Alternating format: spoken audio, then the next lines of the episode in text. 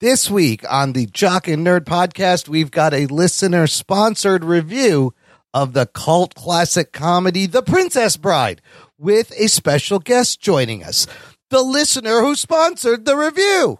Inconceivable! Plus, Ant Man 3 takes a huge hit in the box office in its second week. The Thunderbolts movie adds a Walking Dead actor. Our first look at Lady Gaga as Harley Quinn in the Joker sequel. And Arnold Schwarzenegger is doing his first TV show. Geek boner. All that and more in this edition of the Jock and Nerd Weekly for Monday, February 27th, 2023. This is Frank Grillo. You know me. But who are you?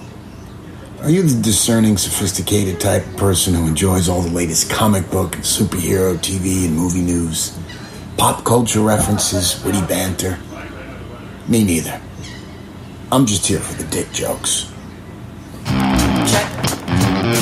Check one. All right. This is you fans out there. Let's give it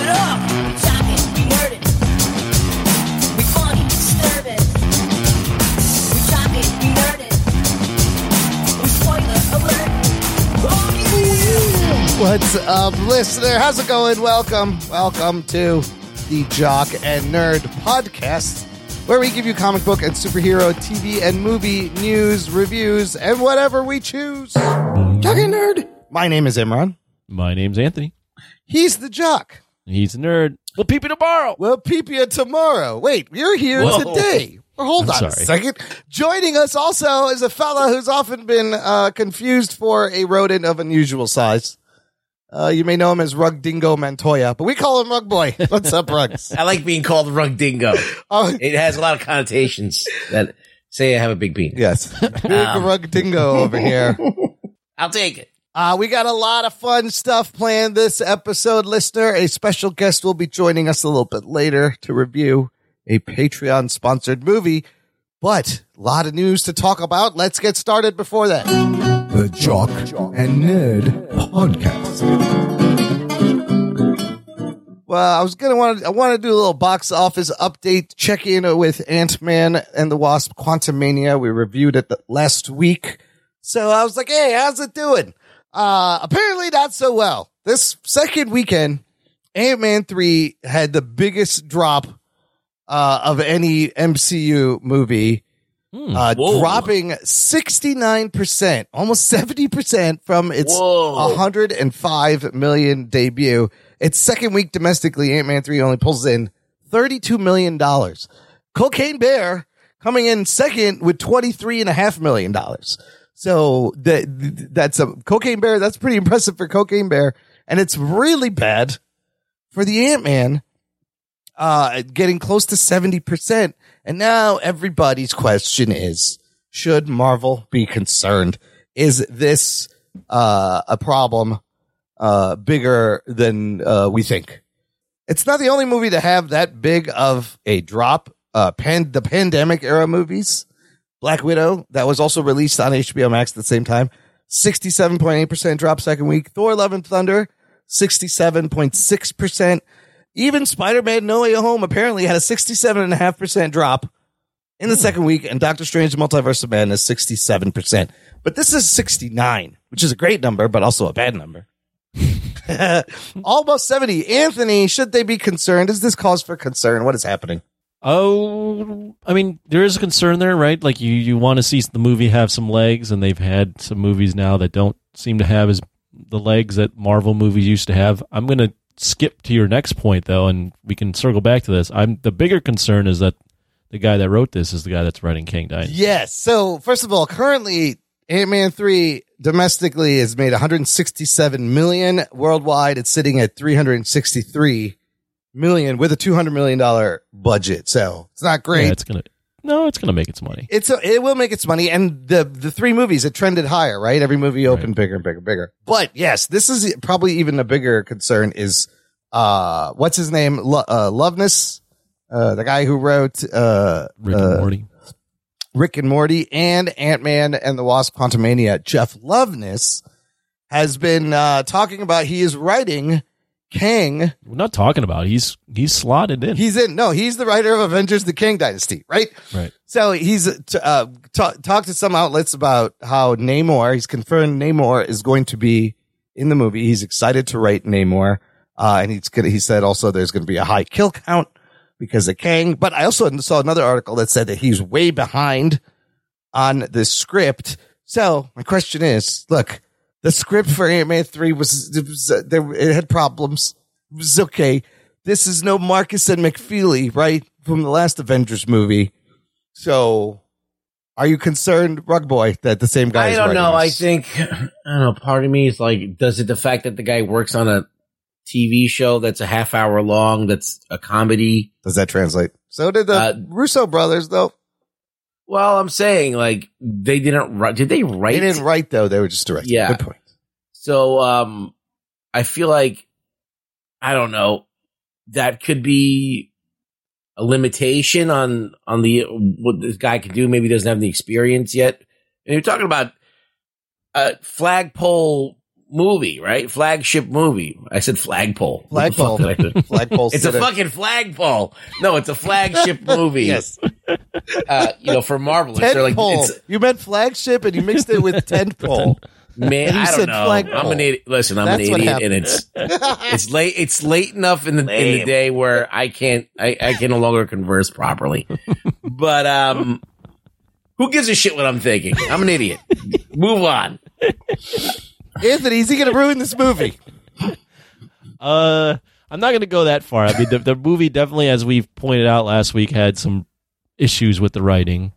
Um, I don't know if you blame that fully on him Sure. or maybe he can out and say Marvel wanted me to get to this point and but I, I think there is blame for him, right? Like we can clearly point out the writing flaws in this movie. Yeah. Especially if you're especially if you're l- trying to look back at past like what what made Endgame and Infinity War kind of fun was those writers looked back at all the other movies and kind of took threads and con- continued them into this movie Yeah. and I- I pointed this out on the Discord, but I mean this this guy couldn't even look back at the movie, the previous Ant Man And movie, pull and anything continue the in. Yeah. right? Like the Mm. the thread with the quantum realm, he completely ignores the post credit scene in Ant Man the Wasp to make the thread here it's completely different. So it's concerning. I did look at the article. I do like his thoughts behind Kang in terms of um, this villain that just keeps coming back and keeps coming back stronger and and you know it's kind of a different challenge in that like you can't just beat him once you got to keep beating him um, so i think there's something there well we'll see it's not i mean there's no there's no way you can really come out of this movie unless you just loved ant-man and the wasp and go man i'm this writer this is the guy like i'm excited whereas markus and mcfeely i think they did winter soldier Yeah. I think they Civil did War. Civil War, and there was some nice stuff in each of those movies Yeah. that you could go, okay, I, I like where these guys are going.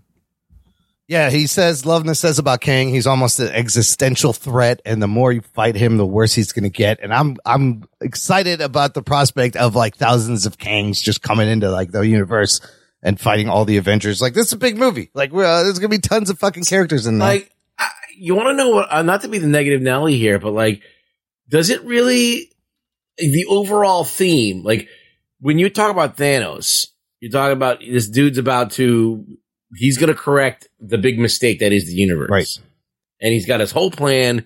We know his plan. We know Kang is kind of doing something similar. He's going, but he's he's not doing it for the universe's sake. He's doing it because he wants to be the only one, I guess. Uh, I- doing it it's the- kind of similar actually to to Thanos. I the way I interpret is he is looking to correct the multiverse because all his other variants are fucking it up, and he's the only one that can that understands what the implications are of what they're doing. but we don't understand what he what his end result that he wants is. We don't So we completely don't- get it. I think we're we're putting filling in the blanks, and I, the blank I filled in is that he's kind of trying to be he who remains. he wants to get to that point. He who remains was where there's one timeline and he's in charge of it, and it's all under control. Yeah, but I don't understand like which which timeline is is the one the right one. The one where he's we in charge. I don't know. I mean, Yeah, it just doesn't it just doesn't seem very um it I don't know, it's not very compelling. Like I'm like I'm very misty on like murky on where what exactly does he want to do? He wants to be the guy at the end and that's it? Like he just wants to conquer the timeline. I think we're going to see him a couple more times and it's going to fill in some of the holes. Like I believe he's in a couple of episodes of Loki season two. Uh, maybe we see him get beat again and again and like then, then different things happen. But I think they're slowly to give us some pieces. I, I- feel like it's more of a TV villain than a movie villain. I mean, I like the mystery of Kang after watching that movie. I did appreciate. It feels very Agents of Shieldy. It's yes, a, a little bit, a little bit, uh, but I like this mystery. Like, what is his deal?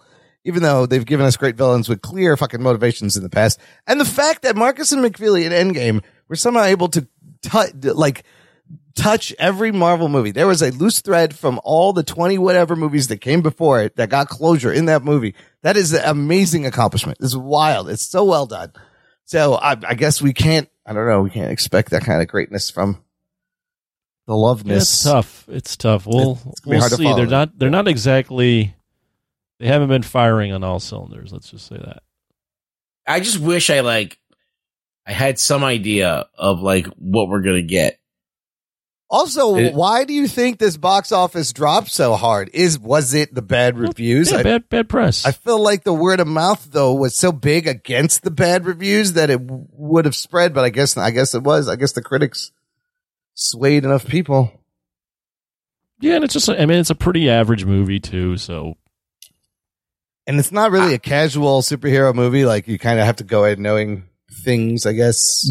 I think that word of mouth works not when you go, it was good. Right, Like it right. works when you're like, you gotta see this Sure. fucking movie. Okay. Yeah. Holy shit, I loved it. And that makes sense. yeah, there's guys that will watch anything and say that, Imran. Uh, but uh, what? Mom? that will uh, watch a movie and just love it and just you know whatever, and then those people will get ignored because they they cry wolf all the time. So um, yeah, I think that proper word of mouth isn't here for this movie. Like, there's not anyone like really touting it's that it's great. So Well, listener, you can join the conversation. Let us know if you think Marvel should be concerned. Are you excited for Jeff Loveness writing Kang Dynasty? Join our Facebook group. It's called Jock and Nerd Nation. It is a private, exclusive group just for our listeners. We're all in there. You're to meet lots of fun people and get to geek out and stuff that, you know, people do on Facebook.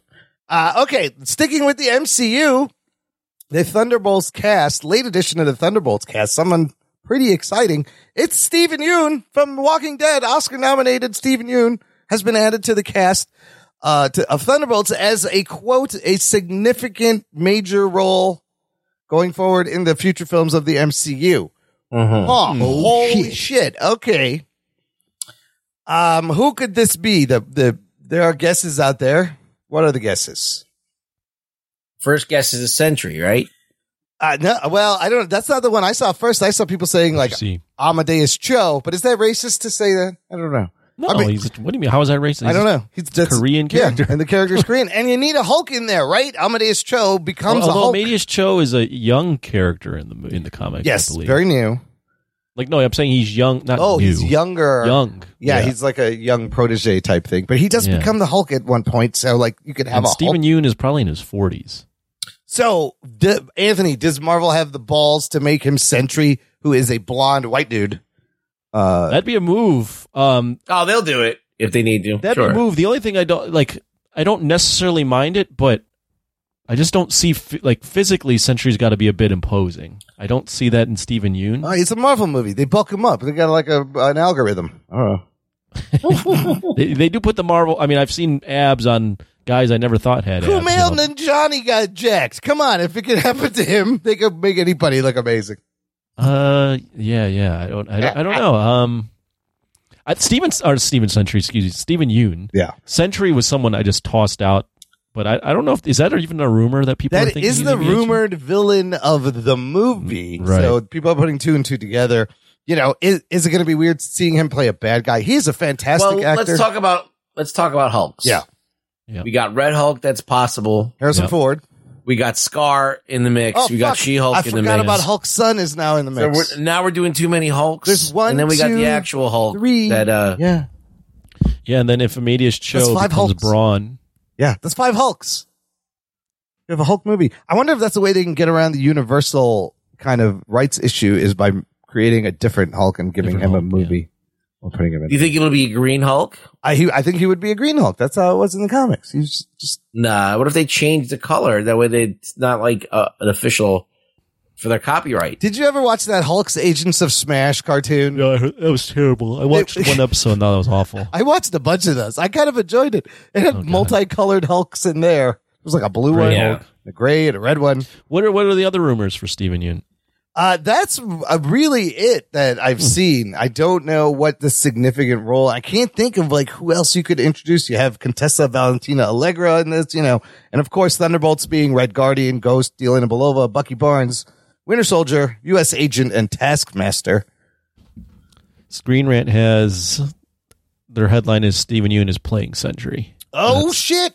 No, but that's shit. just them putting that out Whoa, there. okay. Well, I mean, this movie just, I don't even think they, I think, I think you know it, it, the risk of overstuffing it with too many characters. So it, it's, he's got to be the bad guy. That's what I see. man, Steven Yeun's a bad guy. This will be, that'll be interesting. I, I think he can, But I think the whole thing about Sentry is he's supposed to start out as a good guy, He is. Yes. and he- he's got that vulnerability. So Yeah, he's a character that has a lot of uh, mental issues, but he is like a, a guy that he's almost like the Hulk, but becomes Sentry in the Void and then like loses control of it. oh, you see, Dark Side. I love Sentry. I mean, there, if you read um, Marvel uh, Avengers Siege, Okay, he's they- in that. There's a he's in that, and he's a freaking badass villain. I mean, he goes nuts. He rips um he rips uh, Ares in half. Oh, jeez. Yeah, Not Brett Goldstein from Ted Lasso. no, not that one. I've not read a lot of Sentry, but I know of him. I know he's just like super powerful. Yeah, he's like Superman, but then also like bipolar. So he has like Wow. a bad side. Oh, okay. Well, I like that. I kind of like that. The, he's, the Sentry is his good side, and then he, the Void is his bad side. Oh, okay. Oh, okay. Huh, well, we shall find out, but it's going to be a while. July 2024, Thunderbolts slated to open. Let's shift over to uh, DC movies. They're also not having a good time with opening box offices as Shazam sequel. We're just a little under three weeks away. March 17th, it's coming out, Fury of the Gods. But they are, tr- it's tracking for a debut of 35 to 40 million. Uh, pre- pretty low. Uh, and there's a hilarious article. Helen Mirren uh, was on the Graham Norton show, and uh, he asked her about the movie and what's about the, what the movie's about. And she goes, "quote Don't ask me about the plot; it's too complicated." She's like, "I don't know. We're just two angry goddesses wearing heavy costumes. It was hot and uncomfortable." and she also broke her thumb during the filming, so she's she's playing with an injury, people.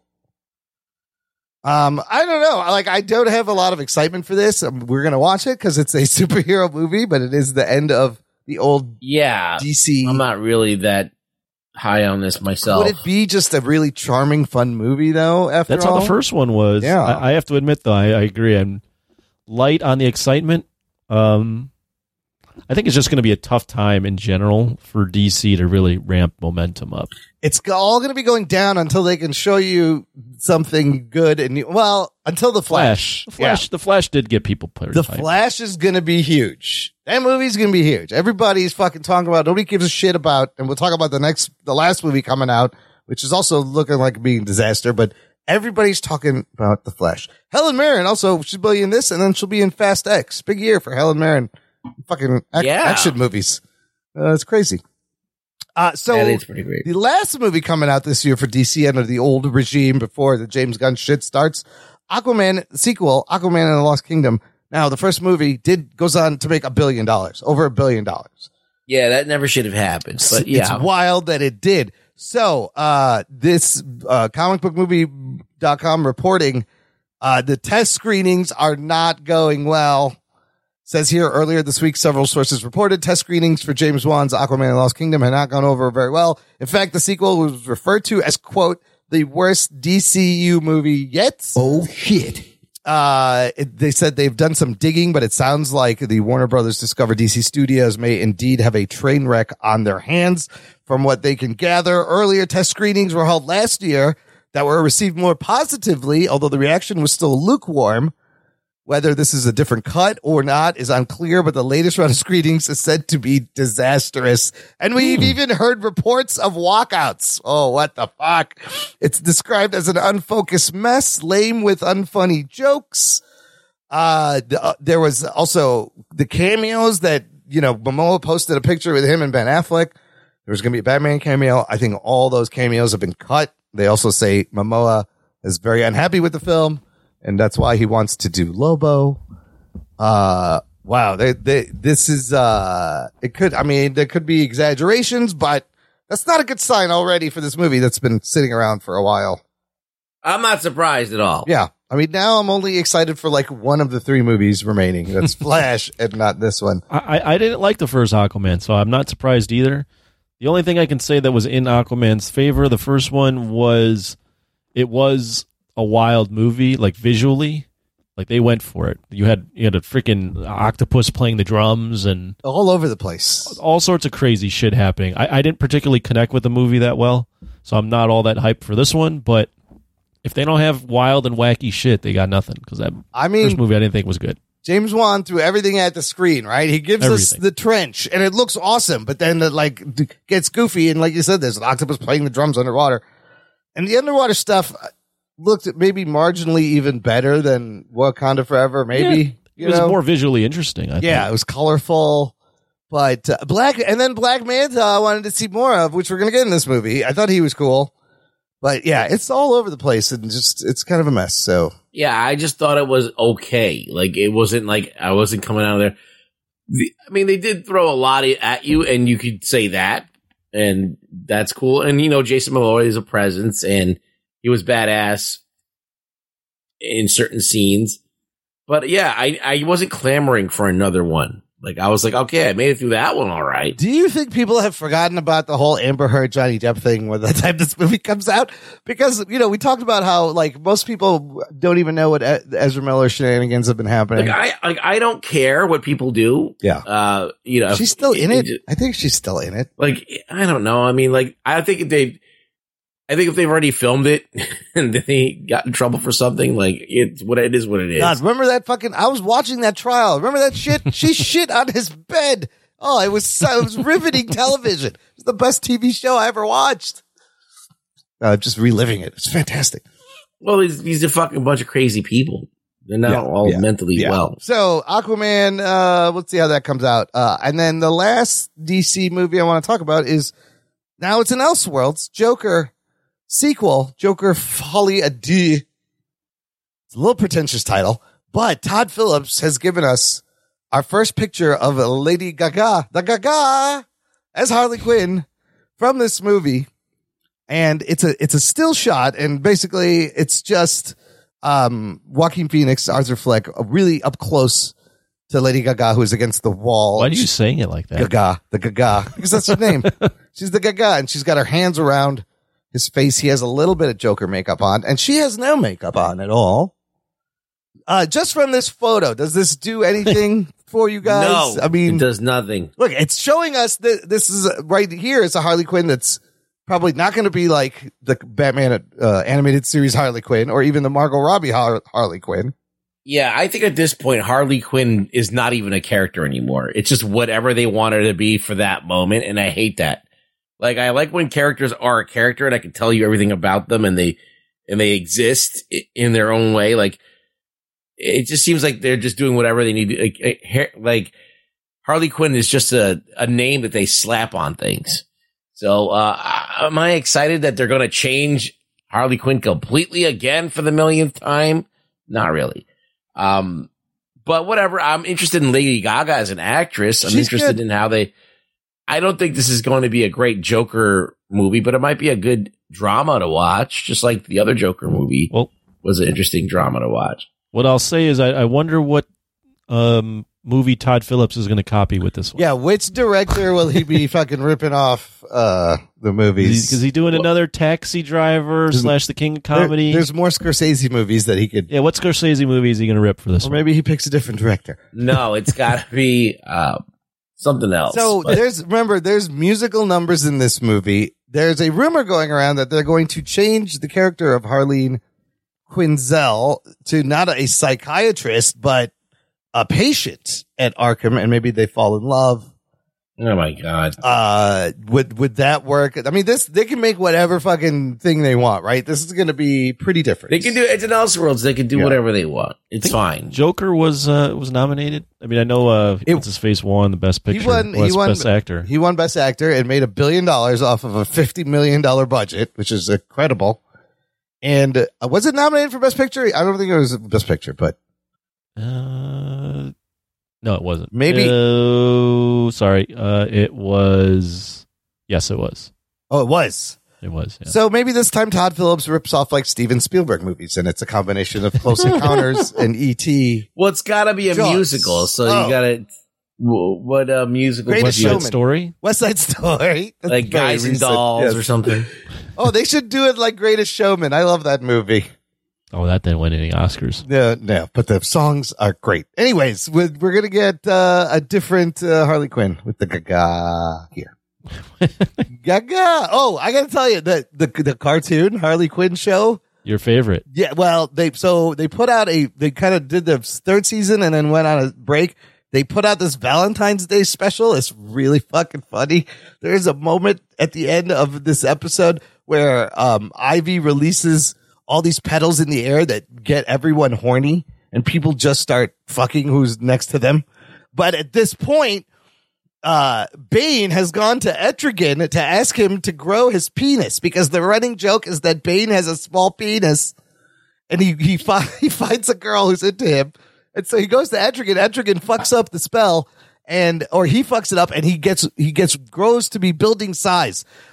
When he's building sizes is when he's hit with the poison ivy love petals and he has a giant boner and he proceeds to go around humping buildings until they're destroyed. He's fucking like apartment buildings, like four story buildings. Like it's like a really horny Godzilla walking around. It's fucking hilarious. I, I mean, it's silly, but it's so funny.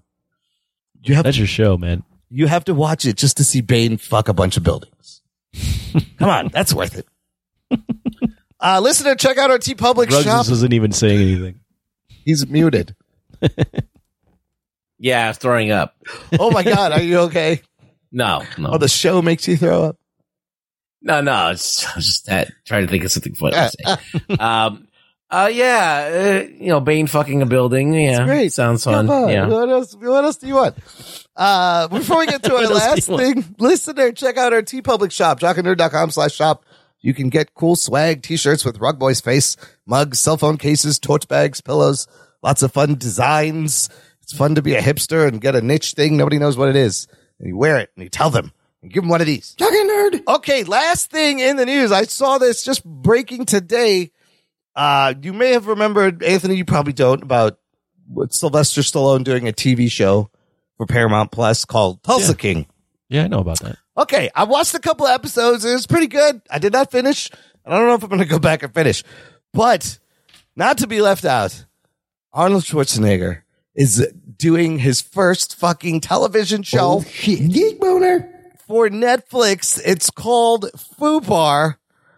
They put out uh, a really quick teaser. Uh, in this article, he says, everywhere I go, people ask me when I'm going to do another big action comedy like True Lies. He says, well, here it is. He says, FUBAR will kick your ass and make you laugh. And not just for two hours, you get a whole season. Uh, Fubar is about a father and daughter who discover their entire relationship is built on a lie, and they are each CIA operatives, and they have to join forces over these eight episodes. Uh, and there's action and spies, uh, and Arnold with a cigar. Is anybody excited for this? I just found out about it, and then I'll watch an episode, and if it's not good, then uh, I'll be very sad. Should we watch a trailer and give our thoughts? I saw the trailer. Watch, You can the, watch it. the teaser.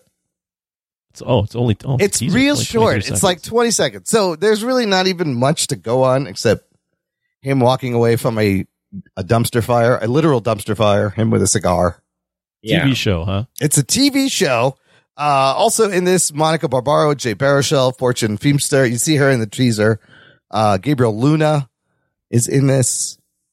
Maybe. Um, I'd be more curious to maybe if it was good. Maybe Ruggs will um shoot all over himself like he used to for Arnold. Dude, Yeah. Arnold I lo- doing a TV show. I love Arnold. May 25th on Netflix. It sounds like it's a little bit like True Lies, like he said, even though Right. right now Like- on CBS there's a True Lies show coming out. It's not does not look good. No. What's the Uh, last Arnold thing you liked? That the most recent Arnold. Oh my god, liked? that's a good question. I can't even remember what. The I loved him as the governor of California. no, that doesn't count. What are the last four Arnold things? Let's He's got see these TV here. shows that I'm not very aware of, but the last four were uh, Terminator: Dark Fate, Oh right, 2019. VIY: Journey to China. I don't know what the hell that is at all. Uh, he was Oh. doing the Jackie Chan. Oh, Yeah. okay, The Game Changers. This is a documentary film. No. Killing Gunther. Well, I don't know what that is. That's I a- didn't see that, but I saw. I did. I know of that movie. Yes. Wonders of the Sea Three. This is a documentary. That's not really an something aftermath. called yeah, something called Aftermath. What is this shit? And then I don't know. No, And then before know. that, I remember don't- he was in Terminator Genisys. Well, yes, I, I, yeah, and I knew you were going to Yeah. say that weird again. Yeah, that was horrible. The Expendables three, the last like big movie, I guess. Well, Terminators were the big. Oh, and the Terminator. I guess like the Terminator, the one, the one with the girls in it. Dark uh, Fate was- wasn't bad. yeah, Yeah, where I- he plays. that was okay. He plays Carl. The uh, did he sell rugs? What was his deal? He was, did. He did. Uh, yeah, like drapery. he was drapery. Carl, the was kinda drapery funny. salesman. He was. I think that was. I think he was good in that. Yeah. He was that was great. That. That version of uh, the T eight hundred was good. I didn't like the. I don't like the premise of the movie because they they Alien three John Connor, but Oh yeah, that's right. At the end, I forgot about that. no, not the end. In the beginning, At the, the first beginning, five minutes, oh, they kill that's John right. Connor. They kill John Connor. No, I'm thinking of Genisys, where he's a John Connor is a Terminator. That's a terrible. No, that's terrible. That's horrible. that's a terrible movie. Yeah. I like that you can say Salvation like is that. Salvation is is okay too, but uh, I wasn't think, in that. and- I think Fubar is going to be a big return because you could just hear him going, "Yeah, it's all Fubar. It's Fubar. Get away." It's perfect. He's doing Has, another has Tulsa King been a good return for? I liked it. I mean, it's not great. No, it's not like amazing TV, but for Stallone to have like a decent show on, He's pretty. He's good in it, and it like is it's a decent show. Yeah. It's like not like gonna change your life. I watched like half of it. I should go back and finish. I just and uh, it, yeah, it's like it, it's got its moments. Dude, there's a scene where he gets high with like younger kids, and it's hilarious. Like there's some fun stuff in there. yeah, Oh yeah, they are doing the. it's like it's like a little bit of a it's like slightly a dark comedy, but uh, it's like a gangster show. It's very gangster cliche, though, right? It's like yeah, it's super cliche seen it all, gangster. but with You've seen this all before, yeah. but now with Stallone.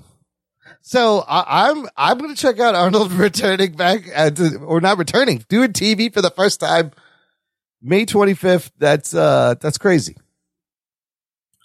Anything to get a check, right? Man needs to get paid.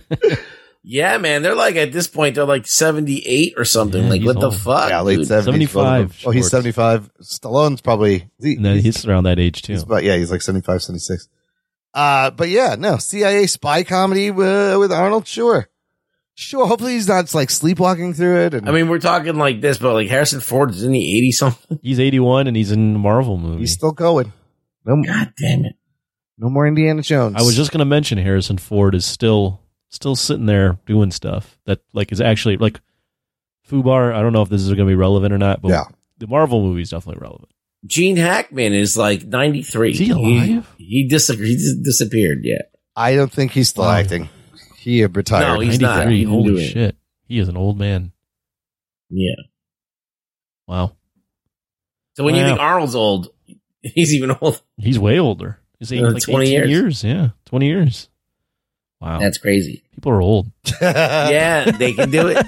You can do it now. You can do it. Time is a bitch. Your heroes just get old. I don't know if you'd want to live that old. I feel like once you hit 80 or, or 85 or something, that's like you're like, all right, uh, what can I do? can I get out of bed? Like, is it, am I, Dude, Tom Cruise Oh, at my- that age will still be I shit jumping out of myself fucking again. planes. What's that? I can see Tom Cruise going till he's like 85. Like he's not like he's almost, he's pushing 60 yeah, now. he's, no, he is 60. oh, is he? Yeah. Holy But I guarantee in 20 years he'll still be fucking jumping out of planes. He How much? How many fuck. times a week are these guys dyeing their hair? Because Schwartz's hair is like, It's very brown. dark, isn't it? Yes. and Looks he's, there's great. no way his hair looks like that. It looks great. Yeah, Stallone's got a guy. He just does it. Yeah, he's got a guy coming in every day to just touch him Yeah. up, right? Yeah. But Imran's his coming in he's and got, he touching left him the up. gray in the beard, but dyes the top, so Yeah. it's not obvious at all. Oh, he still looks good though. Like, uh, yeah, I'm in. Schwartz? Yeah, Yeah, I mean, for 75, sure. 75 and being rich, yeah. yeah, he can. That's a good. That, that's a good game to play. Who's the who is like the fucking most badass old guy? it was Clint Eastwood for a while. Is it still? You think? No, he's, Yeah, he's I taller know. now. Never- Badass Kurt, Ru- Kurt Russell hung on for a while. Um, uh, no, uh, what was I saying? Kurt Russell, Yeah. Kirk Douglas. That's what I was saying. Oh, Kirk Douglas held up. Remember for a that while. movie? Yeah. It was like wise guys. It was like two old Bob guys. Nah, I should watch Is that. De Niro? No, De Niro's not too old. De Niro's like seventy something. He's definitely in his mid seventies.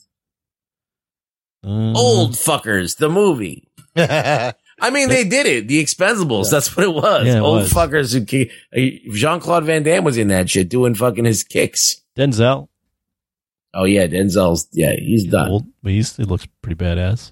Yeah, he's still a bit badass. He's not doing any more action movies, man. Or maybe he might. He might come out of retirement. Our heroes. they're good. They're getting old. It's okay. That's it. When Vin Diesel's getting old, Vin Diesel's He's got a old. He's in his 50s. Yeah, he's Yeah, got a filter. My, what did my friend say? He looked like he had an Instagram filter on throughout the entire. He's got a Snapchat filter. yeah. Fuck. And I look like I'm 80, so I had comes to film the whole movie on Snapchat. full circle. Yeah. well, Imran, you've looked, you've looked interesting your entire life. I look like Alec Guinness, but old you Alec just look Guinness. like a, look like a Guinness. Anyways, let's take a break here, you fuckers. Before it gets any more personal, we're gonna play some promos. We're gonna come back do a Patreon review with a special guest joining us. Don't miss it. Right after this. After these messages, we'll be right back. Hey there, everyone. Brian here, host of TV Trivia Pod. It's a trivia style podcast focusing on TV and movies. Listen in for questions like What's the name of Michael Scott's screenplay? What do you say to view the Marauders map? And what's everyone eating in the post credit scene of Avengers? Play along to TV Trivia Pod anywhere you get podcasts. And stay tuned for more trivia.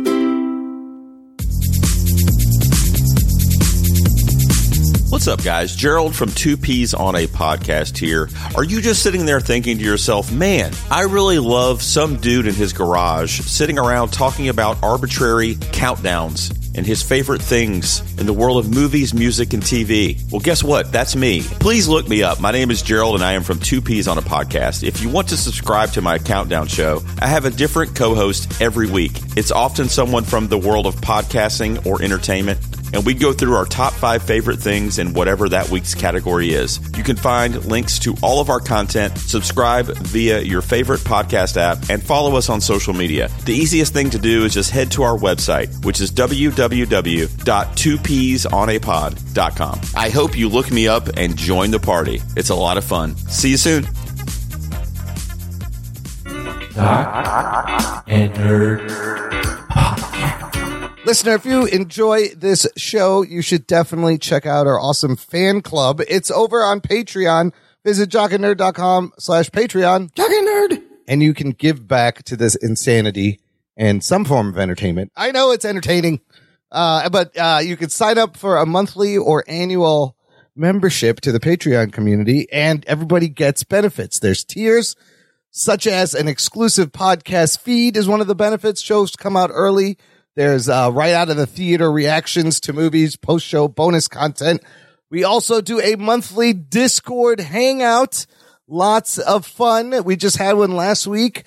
Anthony drank three uh, 8% beers very quickly. It was fun to watch. It didn't face him at all. No. Uh, next time we'll have to give you a, guy. Get, a six pack in you. Same guy by the end. Yeah, Yes. Yeah, no difference. Amazing. Unfazed. But thanks for everyone for coming out for those. That was fun. Uh, the next one is Thursday, March 23rd. Put it in your calendar, 8 p.m. Central. And there is a fun tier where you can pick any movie uh, you want and force us to watch it and review it. And we kind of sometimes we love doing these, sometimes we hate doing these, but it's always a fun time. Uh, all of that can be found at jockandnerd.com slash Patreon. Now let's get to this week's review. We are doing one of those Patreon movie picks right now. Oh shit. And we have a special guest joining us, the person who has requested this movie, also wanted to be on the show with us. Uh, please welcome the lovely Chaz Hebbard. Hi, Chaz. How are you? I'm doing great. Thanks for having me on, guys. I'm so glad you could join us. I From love the beautiful country of Azerbaijan. Eat some Azerbaijan. Chaslington, also, if you're on the Patreon, you may remember, co-host of Jock Talk. Is that ever coming back, fellas?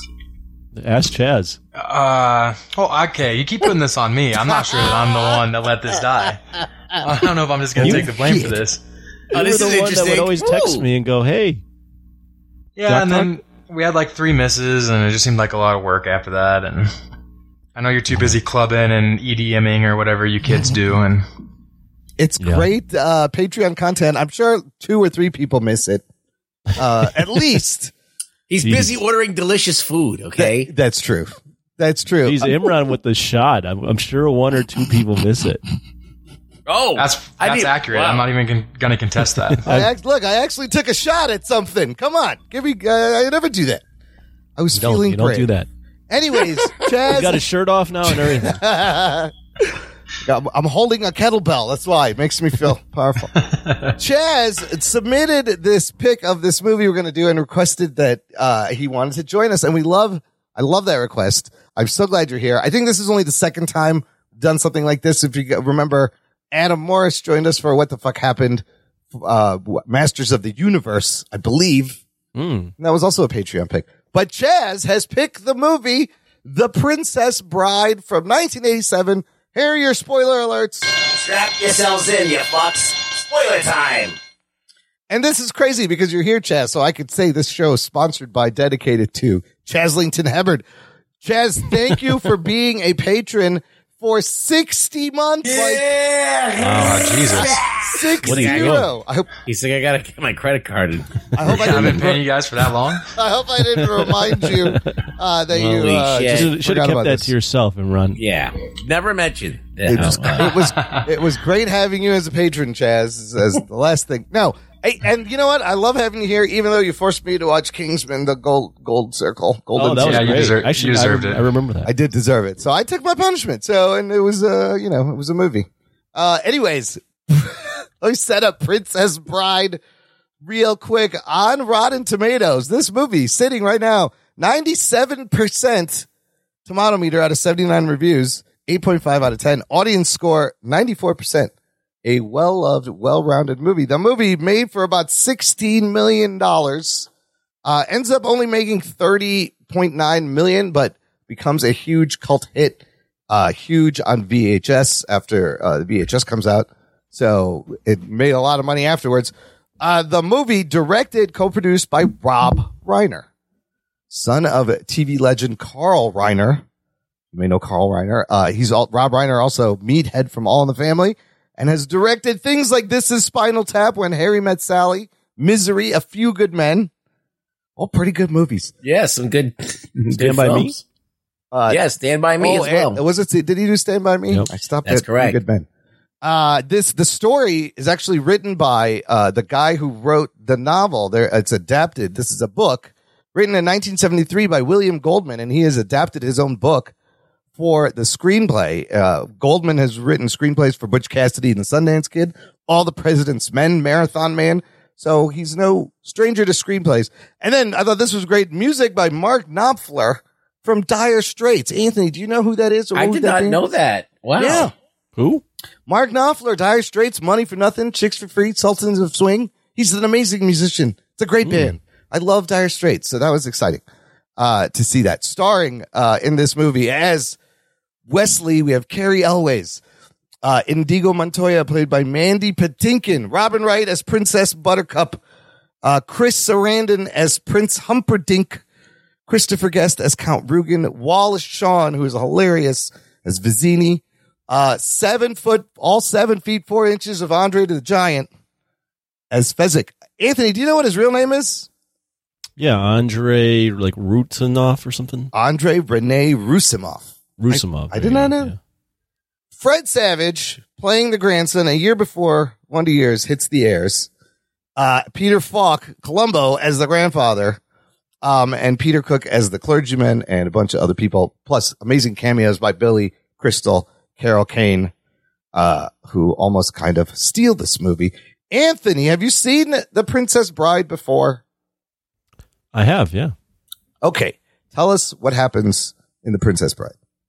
Uh, the Princess Bride is about a little boy that is sick in his room, and his grandpa comes over to tell him a story, and he brings over this book that is about uh, this lady that falls in love with a farm boy who goes away and disappears, and she's now betrothed to some king that she doesn't want to marry, and this guy uh, in black comes to save her, and uh, by coming to save her, he gets caught up in a adventure that uh, ends up having making him have to save her again. How about that? Uh, sure. Fantasy tale. Uh, Chasburger, this is your movie. I want to know what is your relationship with this movie and why did you pick this movie? Yeah, I've always I've always enjoyed The Princess Bride. I remember I think the first time I ever saw it, um, I was probably eleven, uh, and I, I was on a pee wee football team, and my parents had this big conversion van that had like the VHS player in it, so you could watch awesome. Yeah. movies. Yeah. And so we we had to drive a long way to play our game. So we would we would drive, and if we won, we were we got to watch movies on the way back. And so my dad pops in The Princess Bride, and he's like, "Here, you guys will like this movie." And a bunch of young football players that think they're macho and stuff, like, "We're not watching that girly movie." Ugh." and we got home before the movie was over, and we all just sat in the van and finished it, like the extra thirty minutes. Like me, me and all my teammates just uh, were so into it um, by the end that we all, you know, stayed and just sat in the driveway and finished watching the movie in the van.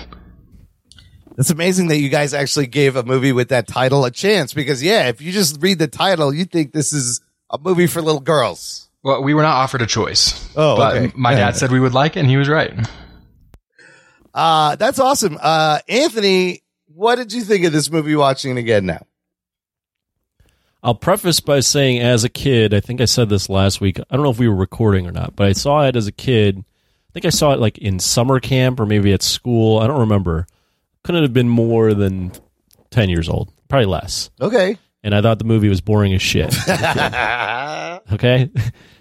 As an adult watching, I hadn't touched it since uh, that time as a kid, and I had the same kind of thoughts that Chasington had in that the back of that uh, white windowless van uh, when he watched the movie, which was, oh, you know, this is a girly movie. I'm not, I'm not going to like this.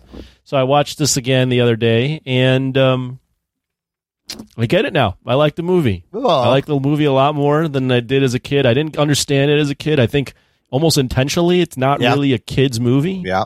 There are like kid like things. Also, keep in mind, as a kid, and even up until watching Game of Thrones, I never liked castles and kings and horseback, like, you know, the olden days where it's like back in the English, Scottish times. Like, I never liked that stuff.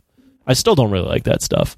That being said, I the movie's not really that. It's more of a comedy Yeah. and I can appreciate um, a lot of the jokes. Also, keep in mind, as a kid, I grew up liking pro wrestling a lot. Oh, yes. I would think seeing Andre, the Giant yes. in this. I liked I liked Andre the Giant a kid, so seeing him again is a kind of a nostalgia kick for me. And uh, yeah, overall, I mean, not my most favorite movie in the world, but definitely enjoyed it and laughed out loud uh, more than once. Uh, no, it does that thing wonderfully where it's, you can watch it with kids, but it's really for the adults, like good Looney Tunes cartoons or the older cartoons back in the day were really for adults, but kids, uh, kids can relate to it. I would say that I thought it was inconceivable that I would like this. Inconceivable. uh, so Rugs, this is a beloved movie. Does it deserve to be? What are your thoughts on this? I don't know, but um, I'll tell you, I always have like a, I always like this movie. I I don't love it as much as everybody loves it, but I do like it a lot. It it may, and every time I watch it, I like it a little bit more. So that's a good thing. Yeah. It's not like I watch it go, this is. I think I've watched it like uh, maybe three or four times, and every time I watch it, I like it a little bit more. I didn't have a revelation like with with Lebowski, where like I was watching it, I'm like, all of a sudden Yeah. it like hits me. But um, I did appreciate. You know what? Like, classic movies that are just like these timeless movies that like yeah you can watch this in the deep future and still appreciate like it- it's its cleverness you know what i mean? Yeah. and there's just something about that. There's just something about uh there's a level of talent that's going on in here. Uh uh, you obviously there's there's so many talented people involved with this movie. So um and it's been im- imitated a lot as well i think. Um and there's very few movies that are like this that are kind of like something you can watch with the kids but something that's an adult thing and something that i watched as a kid and had new jokes that i got later on in life you know what i mean kind of Yeah. like the simpsons where you can Yeah. watch it as multiple levels going on so it's got a very similar thing to that um so I enjoy this movie uh, a lot. There's a lot of, you know, just classic stuff going on. And you want to know something that really carries the movie is that um, Cary Elwes and uh, and Buttercup have good chemistry. Yeah, sure. Like they look like Yeah. they want to bang each other the whole time. So it's like even though like you have to sell this like love story that uh, there's no reason they should be in love, you just buy it because of the, the magnetism between them uh, in that in those first few shots. So um, I, yeah, it, it does get it does get a hold of you. Yeah, rewatching this again, I've seen it probably a couple times, but I really uh, found it really charming, like a wonderful like '80s movie in the sense of tone, and it's a great. It reminded me a lot of like Mel Brooks spoofs, right? Yeah. Like Spaceballs, uh, very in that tone. So a little bit of Monty Python in there, a little bit of like Douglas Adam Hitchhiker's Guide to the Galaxy type of humor, but it's a parody of itself also, and it's kind of a fantasy movie where the princess doesn't marry the prince and uh you know things don't all don't come out great and the magician is you know he's fired and he's uh nobody wants him. Uh and the cameos are great. Uh so i really had a good time watching this again. It's so quotable. I still say lines from this movie all the time. Chaz what are some of your favorite moments some of your favorite lines from this movie that have stuck with you? I mean, inconceivable, obviously, is uh, something I, I still say all the time. And inconceivable I made everybody on my shift at work go watch this movie because they didn't understand what I was saying and just thought I was weird. Um, but something I don't know if I I realized it. I've seen this movie so many times. I don't know if I've always thought about this, but upon rewatching it, the whole idea of like Dread Pirate Roberts retiring and just Yeah. passing the name along is that Yeah. was like cool to me. And I think this is probably the first time I was really like introduced to that concept, maybe. And then as much as I like Andre the Giant and that character in this movie, I can't understand anything he's saying like the, like the whole got- time. you gotta, have the captions on, which is, uh, helps a lot, especially with Andre. But yeah, it's great to see Andre. He's huge. You want to know what I think about this? It, it's funny. It's like the most polite movie ever. Like they're Yeah. fighting and they're always very Yeah. polite to each other. I mean, you know, in, Inigo Montoya gives uh, the man in black time to recover from climbing the mountain, Yeah. and they're talking. He lets him hold his fucking sword, and then he gives, okay, give it back. Now we fight to the death. Like, really? It's great. I think uh, even when Andre the Giant's throwing rocks at him, Oh, yes. they, they're like they have like a discussion. They're like, "Hey, let's do this like men." Well, And and he's like, his "All right." line before that is like, "What?" He's like, "Do it your way" or whatever, and he's like, "What's my way?" He's like, "When he comes around, you throw the rock at his head," and then he's like, Andre goes, "My way is not very sportsman." Yeah, that's a great line. I love when he's also like when Vizzini tells him to go swim after Buttercup. He goes, "I only doggy paddle." and uh but dude, uh, the three of them. Like, first of all, Wallace Shawn, hilarious as Vizzini. I you may know him from the Cosby Show. He's great on the Cosby Show. That lisp is great. Um, and the inconceivable line is great. I love when Montoya goes, "Ah, you keep saying that word. I do not think you know what it means. What you think it does." uh, and then the way he gets killed, that whole The battle of wits. the battle of wits is because The way he keeps out, no way out overthinking yes. the whole thing. back and forth. Yeah. So I would be stupid to choose my glass. Uh, and then what does he say? He goes, "You fell victim of one of the classic blunders. The most famous is never get involved in a land war, but only slightly well known is this: never go in against the Sicilian when death is on the line." then he just fucking laughs and keels over. It's so good. he good. kept keeling over. It's so It's funny. great. Uh, and yeah, on Indigo Montoya, Mandy Patinkin is great, and his his line, "My name is Indigo Montoya. You kill my father, prepare to die." That's why I'll always remember that.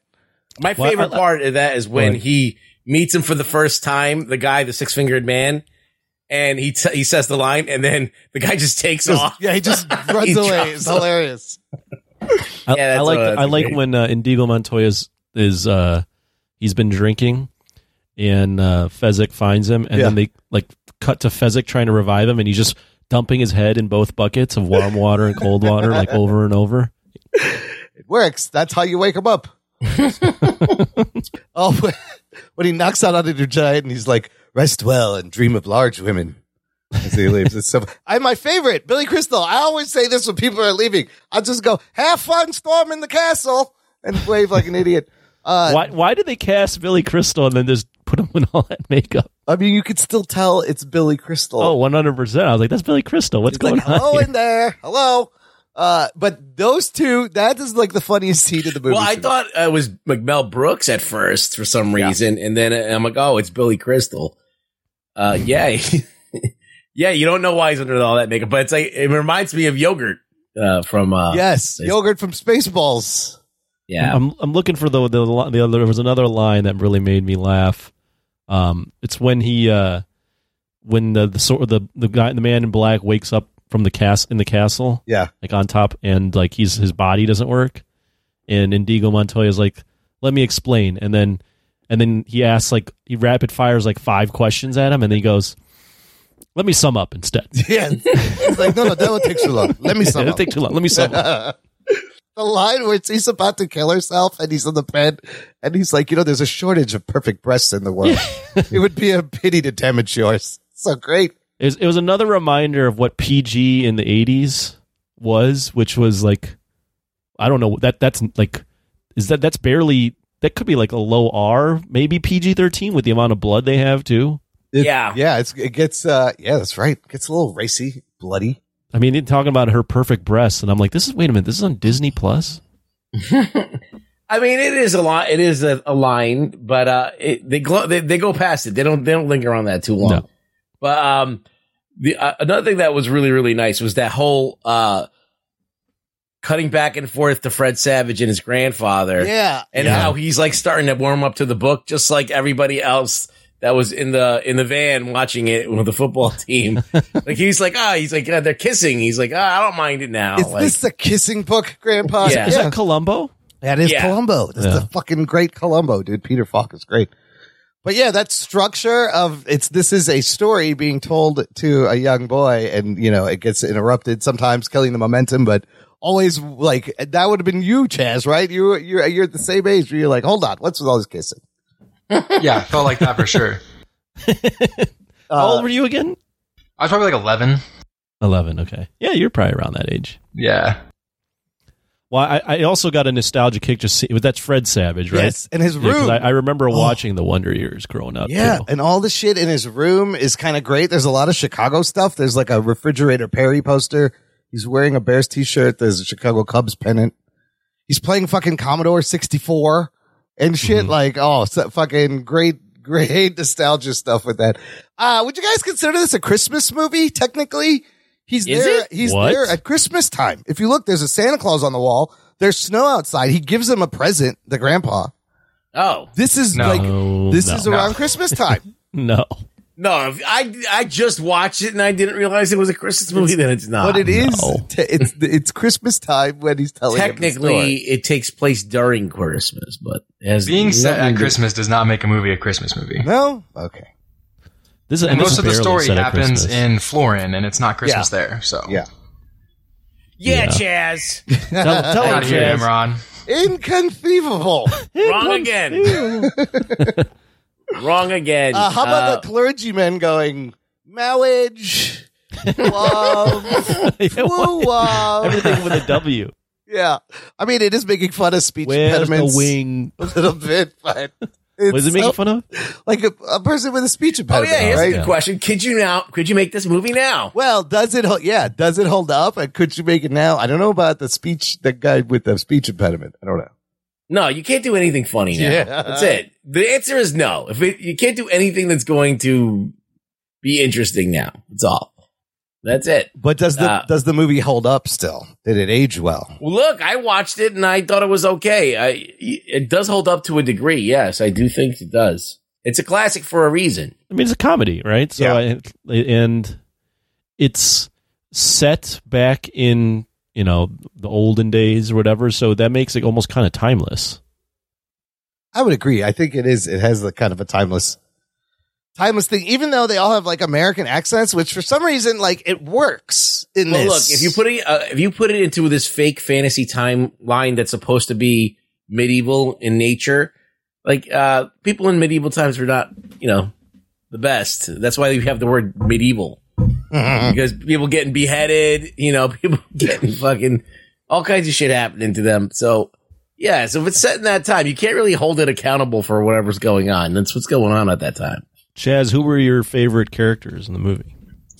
Um, I mean, Vizzini's uh, like great for sure, and then and Inigo Montoya. I think you're probably most invested. I was more invested in his kind of story arc Yeah. than the love His story with Westley story. and Buttercup. Yeah, that was more interesting. Mm-hmm. And then the the wizard, the wizard guy's hilarious. His, his interactions with his wife are hilarious too. yes, he goes, he's like, "So witch?" She goes, "No, I'm not. I'm your wife." she calls him a liar. They're yelling, and then yeah, they make the thing with the chocolate coating to help it go down easy. And that whole that whole bit is hilarious. Like it's like weekend at Bernie's. They're dragging him around. Really funny physical stuff. Do you guys think the the movie I watched before this was Ant Man, which okay, is so did we. all like a CGI Yeah. eye fuckfest. Yeah. And then you watch this movie where all of the effects are practical. And I kind of feel like the the suspenseful scenes in The Princess Bride with like the eels and the rodents of unusual size, the rodent. Those are almost more sus- suspenseful than any CGI thing that I've seen in a while. Even though they're not great effects, like they're still they seem ominous, I guess. right? Yeah. No, I, I was I was impressed with how well that stuff held up actually rewatching I it have again. a, I kind of have a theory on this, and it's like you're so desensitized by the way they make movies now because we're watching, we're on our what like millionth Marvel movie now, Yeah, thirty-one. so we've become so desensitized to like their kind of filmmaking. That's why we're bored. And when you go back to old movies, we're not like watching old movies all the time. So like they're jarring and they, they kind of, even when they're slow, a little bit slower and moving and everything like that, they still, um, if they're done right, could still grab your attention and, and becomes, you see that magic, that movie magic that, that we kind of miss now. I So it al- I think it, does also happen. helps that the the tone of the movie is kind of playful. yeah. So you can look at this eel that clearly isn't real and go, yeah, but this is like a weird fantasy movie, right? Like you know right off the bat when the then uh, the man in black falls down the hill and says "as you wish," and Robin Wright chases Oh, after it's him. clearly by, a stunt person. Well, it's a, it was a well, dude. then Robin Wright Yeah. chases after him by falling down the hill after Yeah. him. and then they just get up and they're fine. Yeah, Because so it's like, well, oh, the been tone of this movie, this movie isn't taking itself all that seriously. That's the thing. That's the such the charming thing about it. You could see the stunt double for Buttercup is like a dude with a mustache, real quick. like, but the, they would have had so many broken bones. But I agree about the practical effects, like the fire swamp scene, actual flames shooting out. They set her fucking skirt on fire, like for real, right? The the Rouses that wrote it. There was a person in there, I guess, and Rob Reiner did the the voice for the Rouse, the little noises. Uh, and yeah, that was, that was kind of a, a scary looking scene. And the eel scene is great because she has swum far away and the eel's coming at her. And then all of a sudden she's like next to the boat as Fezzik punches the eel and just lifts her out with one hand. Uh, you know what I like too is that that scene. It's it's just so ridiculous. Them climbing the rope, and Oh, both of them yes, are climbing the rope without using their legs. he, and not only that, Andre the Giant is holding three people, Three people. and just pulling himself up with his arms.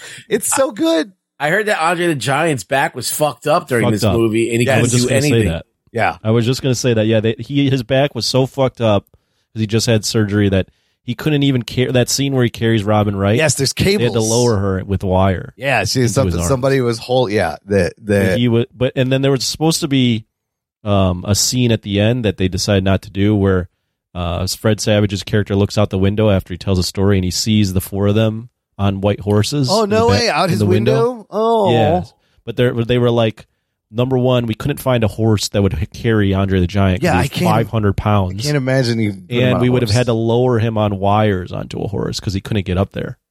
Jesus. I can't. Wow. I can't imagine. Andre would. You need a fucking giant horse. I can't see Andre the Giant sitting on a horse. An elephant. How? Give an elephant. Yes, give him an elephant. Everybody else has horses. It just looks like a horse because of his That'd size. be funny. How about the whole bit where he's rhyming and like the funniest line is as they're floating away, you the Vizzini goes, "No more rhyming," and I mean it. And then you hear him go, "Anybody want a peanut?" And it's just so fucking stupid. This is so stupid. It's so funny. the rhyming. He just keeps rhyming. No more rhyming. uh, but no, it's like a satire and a parody. Did you did you see that uh Siskel and Ebert both of them liked this movie? They gave it two thumbs up. Uh, Ebert gives it gave it three and a half stars. yeah, he liked this movie. He really liked it. How about I couldn't the, uh, believe it. How about the albino talking in an evil voice and then coughing and then just talking like a normal person? It's like, oh, I'm sorry. Come this way. Yes. Oh yeah, he was. That's the character's name, the albino.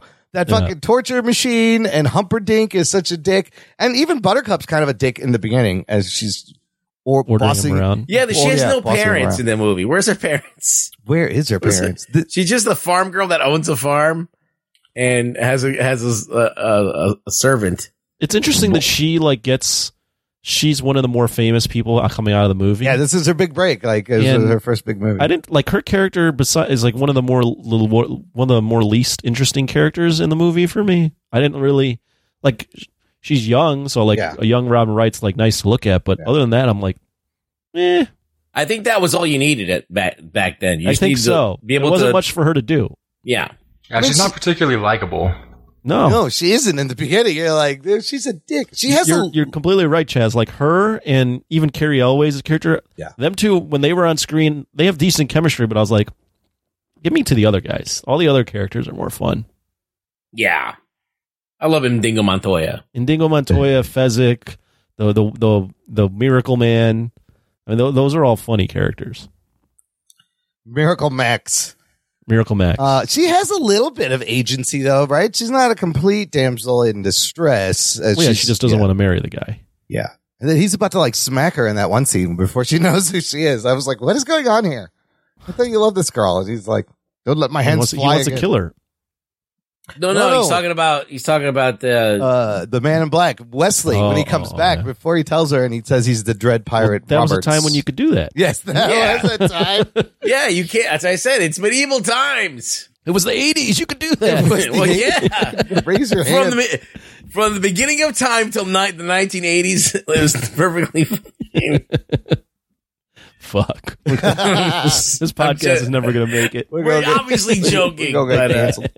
Ah, I found reaching for a joke. Some interesting things here. They uh, both Cary Elwes and Mandy Patinkin had to learn to fence with both hands because they do that great. Oh, uh, let me tell you something. I'm also not right-handed or left-handed, uh, and they fence with both hands. I thought that fencing scene was it was okay. It was pretty good. I mean, it looked like they both did it. yeah, they both they weren't it. stuntmen doing it. They, were, but then- they did it. And then cutting to the stuntmen for the the gymnast pole spin around jump is hilarious. Yeah, that was the only thing that they had a Yeah. stuntman for in that. Did anybody else notice though when he lands from that flip? Yeah. you can see the mat that he's on because it kicks oh. up dust Oh, all around him. Oh, yeah, really? it's like very him? obvious. yeah, I'd have But to watch that. I. I love the, those little kind of things in this movie where you can see the stuntman, we can see some of the. Well, the when he making. jumps into the door to open the door to get to Buttercup in the castle, like the whole set shakes. It's like you can tell it's not real. it's like an Ed Wood movie. yeah, Um, they tr- this was attempted to be made before by people like Robert Redford, Norman Jewison, Francois Truffaut wanted to make this.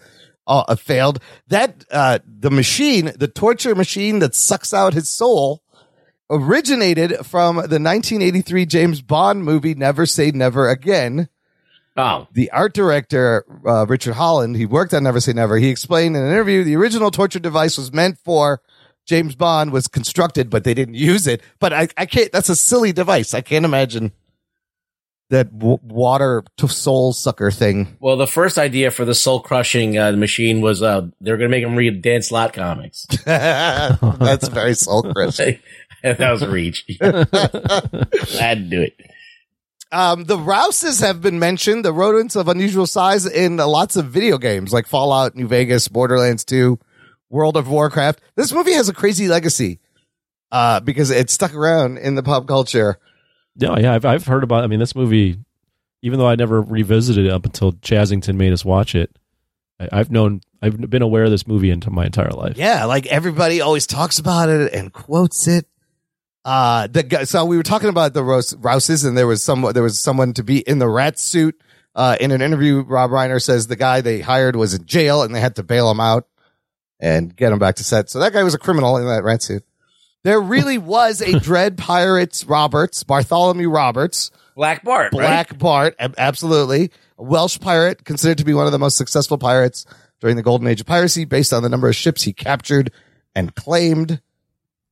Uh, oh, and they've tried to turn it into a musical several times unsuccessfully. I think they should stop. It's not necessary.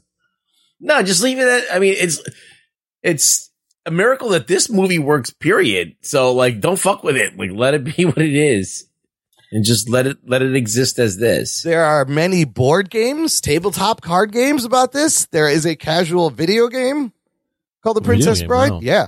Uh, if you, uh, we never saw the PG 13 Deadpool 2, that version, but they used this. They had Fred Savage come back as the grandson and use this as the narrative gimmick in that movie. Bookending, I guess Deadpool was playing Peter Falk. Uh, and then during the pandemic, remember Quibi? Yeah. Does anybody remember? I remember Quibi. Yes, I do too. Quick bites. quick bites. They had some interesting things, but during the pandemic, a bunch of celebrities redid this movie from like uh, from lockdown. And you had like Diego Luna and Patton Oswalt and uh, Neil Patrick Harris and different people playing the, the same characters. Keegan Michael Key playing uh, somebody, uh, and it's like an hour long movie you can watch on YouTube that everybody filmed on their phone and stitched together. Chaslington, you watched this? Have you seen this? Uh, I have not. I vaguely remember hearing about it. I thought it was more like a table read, though. That way they did a table read more recently, and then uh, Cary Elwes wrote a book about like behind the scenes. But then this Quibi video is crazy, and it's just like all these fucking celebrities doing the whole movie in little pieces. So again, it's, it's still very popular. People love this movie to this day.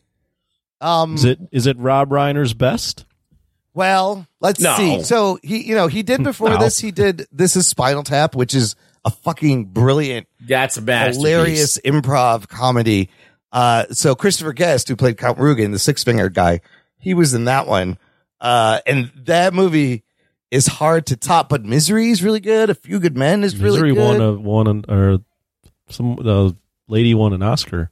Few Good Men. Yeah. Stand by Me. I When love Harry Met Stand By Sally. Me. Stand by Me is a fucking fantastic uh, movie. Uh, so I don't know. I think, it, I mean, it's, it's a good one. The- He doesn't really have a really terrible movie. When Harry Met Sally, again, very quotable. Like all of his movies, people still talk about, and there, there's a lot of memorable moments. Yeah, I haven't seen any after A Few Good Men. So anything from No. '94 on, I Yeah. haven't seen. I don't know any of these. But all Um, those ones, like A Few Good Men, Misery, When Harry Met Sally, Princess Bride, Stand by Me, Spinal Tap. Those are all, those are all movies that are on some list, on some everywhere, on someone's list for Yeah. like great movies in their genre. I mean, Sure. it's. e- I think it's one of the the better comedies of the '80s. Like if we had a best comedies of the '80s list, this definitely. Well, it's a uh, the film is 50 on Bravo's 100 funniest movies, number 88 on the American Film Institute's AFI It's a- 100 see, it's years. a- yeah, it's on AFI uh, 100. 100 greatest film love stories and uh, 46 on the 50 greatest comedy films list, and then uh, yeah, and then also selected by the Library of Congress. It is in the National Film pro- Registry. Yeah, yeah, for just like reg- yep. a bunch of other So- movies we talked about. what do you think is in the DNA that makes things a classic? Like, like something like this. It, there's so many comedy movies. There's so many, uh, send ups of like, uh, uh, of the medieval times. You know, they've done like, uh, serious movies with Errol Flynn and shit. It's very How Errol come- Flynny. Yeah, So like, how does, how come, why is this a, is it just because Rob Reiner's involved and there's like a lot of, uh, talented people involved? Is that what makes it a classic? Because it wasn't like well received when it came out, right? no, no, it only made thirty million, right? It didn't. It didn't break the zeitgeist zeitgeist in in the beginning. Chazavelt, what do you think?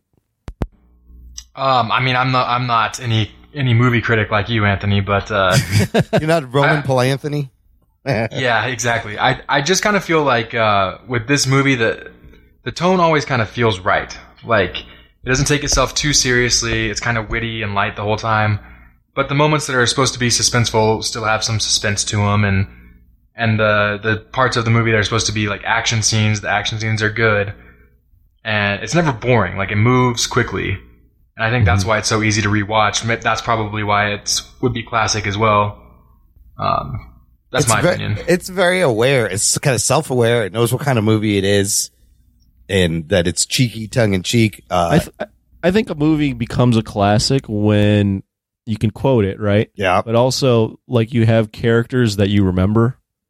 So you watch this movie and everyone remembers um you know, Fezzik, Inigo Montoya. You even remember Robin Wright as the Princess Bride because that's the name of the title. The Man in Black, the Six Fingered Man, uh, Vincini. Like, th- there's so many characters that you would remember coming out of that movie. I think when there's characters that you remember, I think that also helps making it in a classic. And then it's a unique tone, right? So it's a comedy set in the medieval times, um, told in the way of a, a little boy getting told a story. So it's like as some, as you guys mentioned before, it's like layered where kids can watch it, adults can also appreciate it. So it's got a it's got, it appeals to a lot of people as well. Yeah, I think it's like comforting. It's like uh like a bag of potato chips, you know? Yeah. Like it doesn't really have to like ascend to greatness. It just has to you know, fill that ne- that void that you need and you want to have like a a nice light movie that's going to make you laugh and there it is. It's it's right there. it is like It's- it's comfort work. food too, right? And it does. It just it makes you feel good, and it has very timeless. Yeah, it's like quality. marriage. It's Ma- what brings us It- together today. Marriage, woo wov.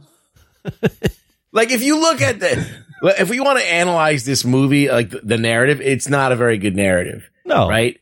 It's like this asshole girl treats this guy like shit. Yeah. He leaves and she's about to marry this prince. And, uh, I think she has a dream that someone says something bad and she doesn't want to marry Oh, him that anymore. was great. Queen of refuse. Boo. That was great. And then the guy, the guy shows up and he acts like an asshole to her.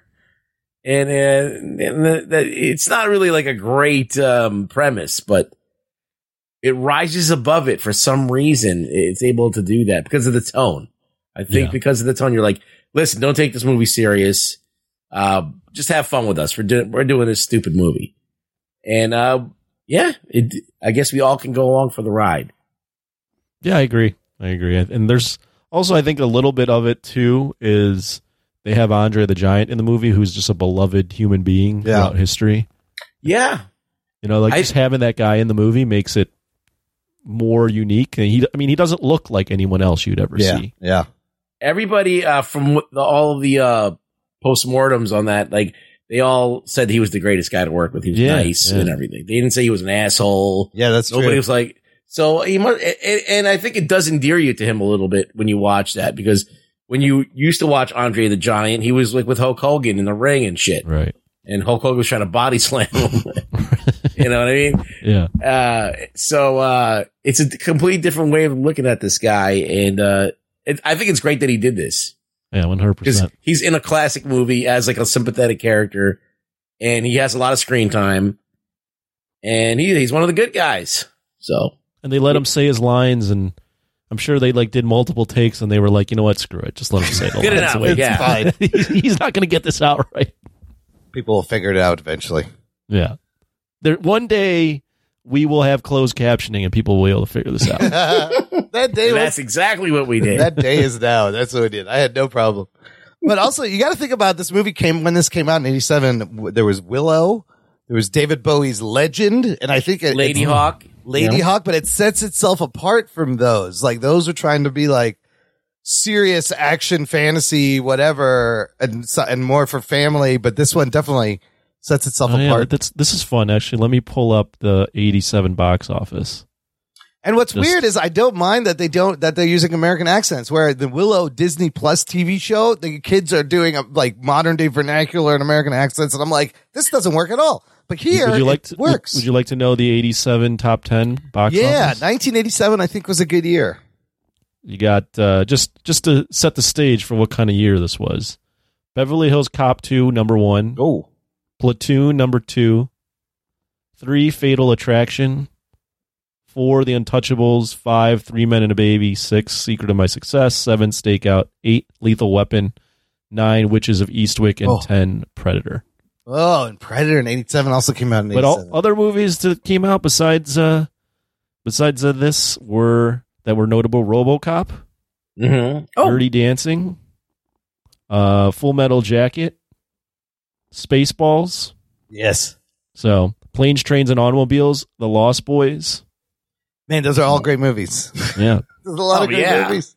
yeah. holy so. shit! I don't think I saw this in the theater. I think Arizona. I think I caught this. Look on how diverse VHS. they are. They're Yeah. like not this. They're not all superhero movies. Yeah. So yeah, I mean that, that top ten, you're looking at a comedy. Beverly Hills Cop, Platoon. Well, that's a war movie. Fatal Attraction is the like the Thriller. yeah thriller love like that the femme fatale type shit. So like you got all sorts of weird shit in this in the top ten back then. Yeah, look at the movies out now. There's no, you don't see that. oh, it's all big blockbusters. You don't see that variety. There was something for everybody. All right, I think we all said the movie kind of it kind of holds up. Uh, Sure. uh, let's rate it. Uh, uh, Chaslington, you go first. It's your pick. Oh, I was not prepared for this. Um, he, he he stopped listening to the show years ago. Yeah, he does not even we pay rate the attention. movies. I It's in the give notes, it- damn it. I know. I'm going to give it an 8.5. oh, okay, Ooh. nice. I like this movie a lot. I always love it. You can never say anything bad about it to me. I, it, I mean, it is almost like a, a perfect movie for its time and for the the existing now. It's almost perfect. Uh, Anthony, what would you give it? A seven year old me said this was a one and would never watch this again. uh, me at this age, I'll leave the my age ambiguous. Is uh, I would say it's seven and a half. I uh, I enjoyed the movie. Um, I don't have the the the childlike tie to it that Chaslington has, so I think that helps when you see something as a child and you really connect with it. But yeah, yeah. I like the movie. I thought it was fun. I'm also going to say I don't think it's Rob Reiner's best. Yeah. Of, of the Rob Reiner movies that I have seen, I like um, Stand by Me the best, but uh, I do hard enjoy the that Princess one. Bride. God, it's hard No. to beat Stand By Me. Uh, and, and I'll say Rob Reiner from like 84 to 92. I again I haven't seen the movies after. What a director! killer, killer set of movies. I Yeah. mean, yeah. The guy knows how to make you feel things Yeah. from in Yeah. during films. Whether it's you know a love scene or comedy or a scare or thrilling or coming of age story or, coming a of courtroom age. scene. Yes, like the man knows how to make Or, a or- story or make you scared. Yeah, You know. that and uh, that that is a good versatility. I'll give it an eight out of ten. Rewatching it, I had a lot of fun and fond memories, and just the fact it has so many quotable things that sometimes I still say. Uh, and I, I'll, uh, yeah, I don't know. It's it's a good Rob Reiner movie. It's hard to beat Stand by Me, which is that's a perfect movie. Rugs, what would you give it? And Spinal Tap is fucking hilarious. If Yeah, never yeah, seen you. that. Just, you just pretty much stole my thunder there. no, sorry. But uh, I would say uh, I, I'm I'm going with a seven point five as well. I feel like it's it's it that's a solid score.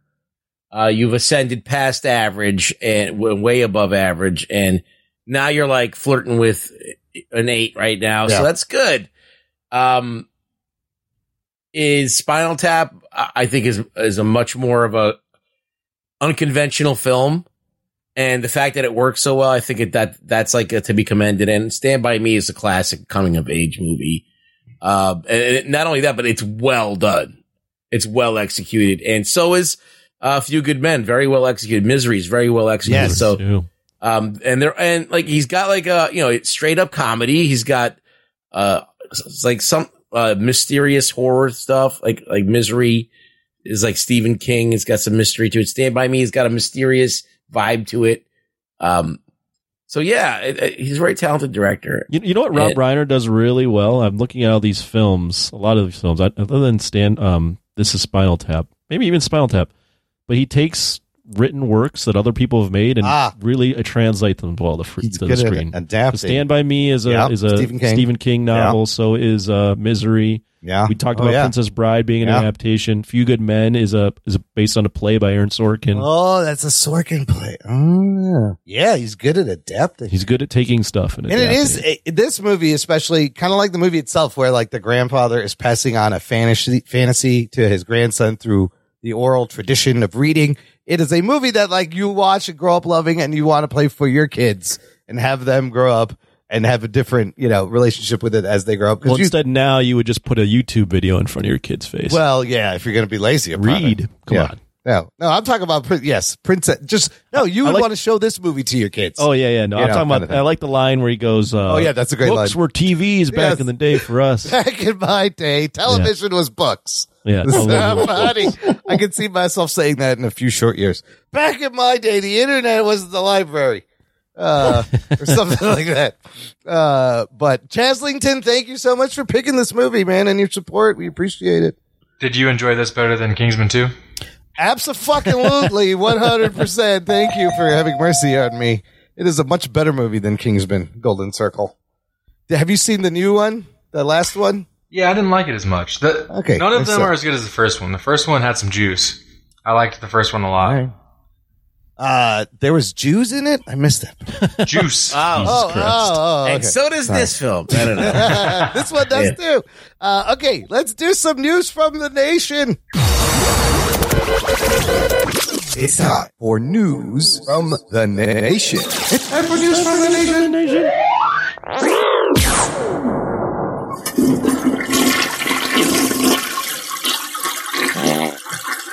Oh, It stinks. It stinks. It stinks. I got more comments from uh, our group, uh, Jock and Nerd Nation, about Ant Man 3. But first, Jazzers, you said you saw this movie. Give us a quick uh, two minute review there. What'd you think? Uh, I didn't care for it. No, you did not Um, like the Quantumania. Okay. I mean, No, it sir, was didn't like it. It was fine. I kind of think I've kind of fallen out of love with Marvel a little bit. Uh oh. Like I didn't watch Black Panther, Mm. didn't watch Thor: Love and Thunder. Mm. Um, I keep saying, you know, I'll get to them eventually on Disney Plus, but I haven't found my way there yet. Have you watched any of the shows, the TV shows? Yeah, uh, I watched Falcon and the Winter Soldier, WandaVision, Loki. They're all fine, All right. but I haven't had I haven't had anything in a while that hit me quite like I don't know, like Civil War or Yeah, Winter yeah. Soldier. Sure.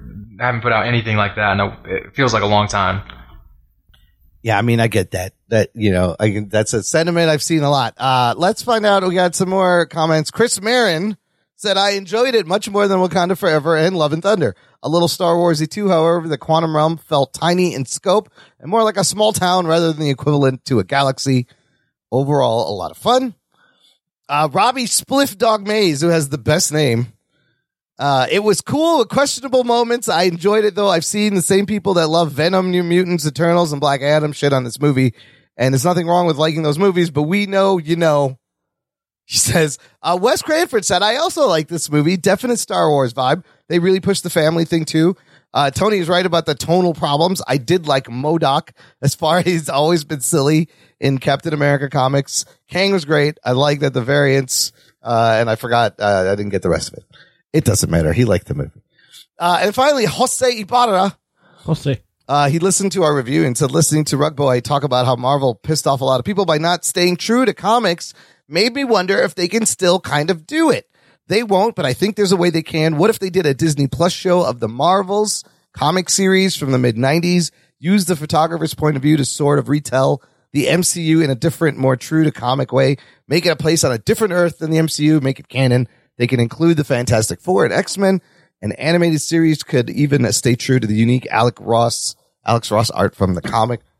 I love Marvels. I, I would love to see that. That'd be kinda cool if that got they're not going to do it. What's the Mar? I don't even know what that is. Marvels was this four issue. You gotta get it. It's so good. Four issue limited series, fully painted by Alex Ross, super realistic. And it was from the point of view of a reporter. I think it was Ben Urich from the Daily Bugle. Yeah, you're right. Uh, And so it was how he and like the people on the ground level saw these heroes. So it had great panels. Like he's in his office and you would just see like Spider-Man crawl up outside the window. But the way Alex Ross paints Spider-Man, like you see the fabric folding, uh, it's all, it's like very grounded. Uh, so it's this, it's this, this normal person, civilian. That was when. Alex Ross was like the man, and everybody wanted him to do. He was doing King. I think he did this before Kingdom Come or after Kingdom Come. I can't remember. It might have been after. But um, yeah. So he was. He ended up doing the, his his like spin on Marvel, and uh, he wanted to you know get his chance to paint all the Marvel people. So he did. interesting. It's very good. It's a, it's a great little like self-contained story. Um, so all right, good stuff. Good stuff. Let's finish with some what are we watching? Jazzers, tell me you're watching The Last of Us. I'm not. No, I'm going to. son of a bitch. As soon as it's all out, I'm going to binge it. Um, Have you I Yeah. I played the games. You have I, played the I game. the games, yeah. And I feel I'm glad that everything I'm seeing is so positive because when they announced it, I felt like that could be a good show, but they would have to, you know, do some things right. And it sounds like they have, so I'm very excited for it. I mean, it's the same guy who wrote the game is writing this show, right? So any changes he wants to make, I'm completely on board, right? Like he's telling, he's get a chance, similar to Kirkman in the beginning of The Walking Dead. He got a chance to tell the story again and fine tune it and make it better for the medium. And he's absolutely doing that. Have you played the DLC of last, the first Last of Us? I don't I don't remember.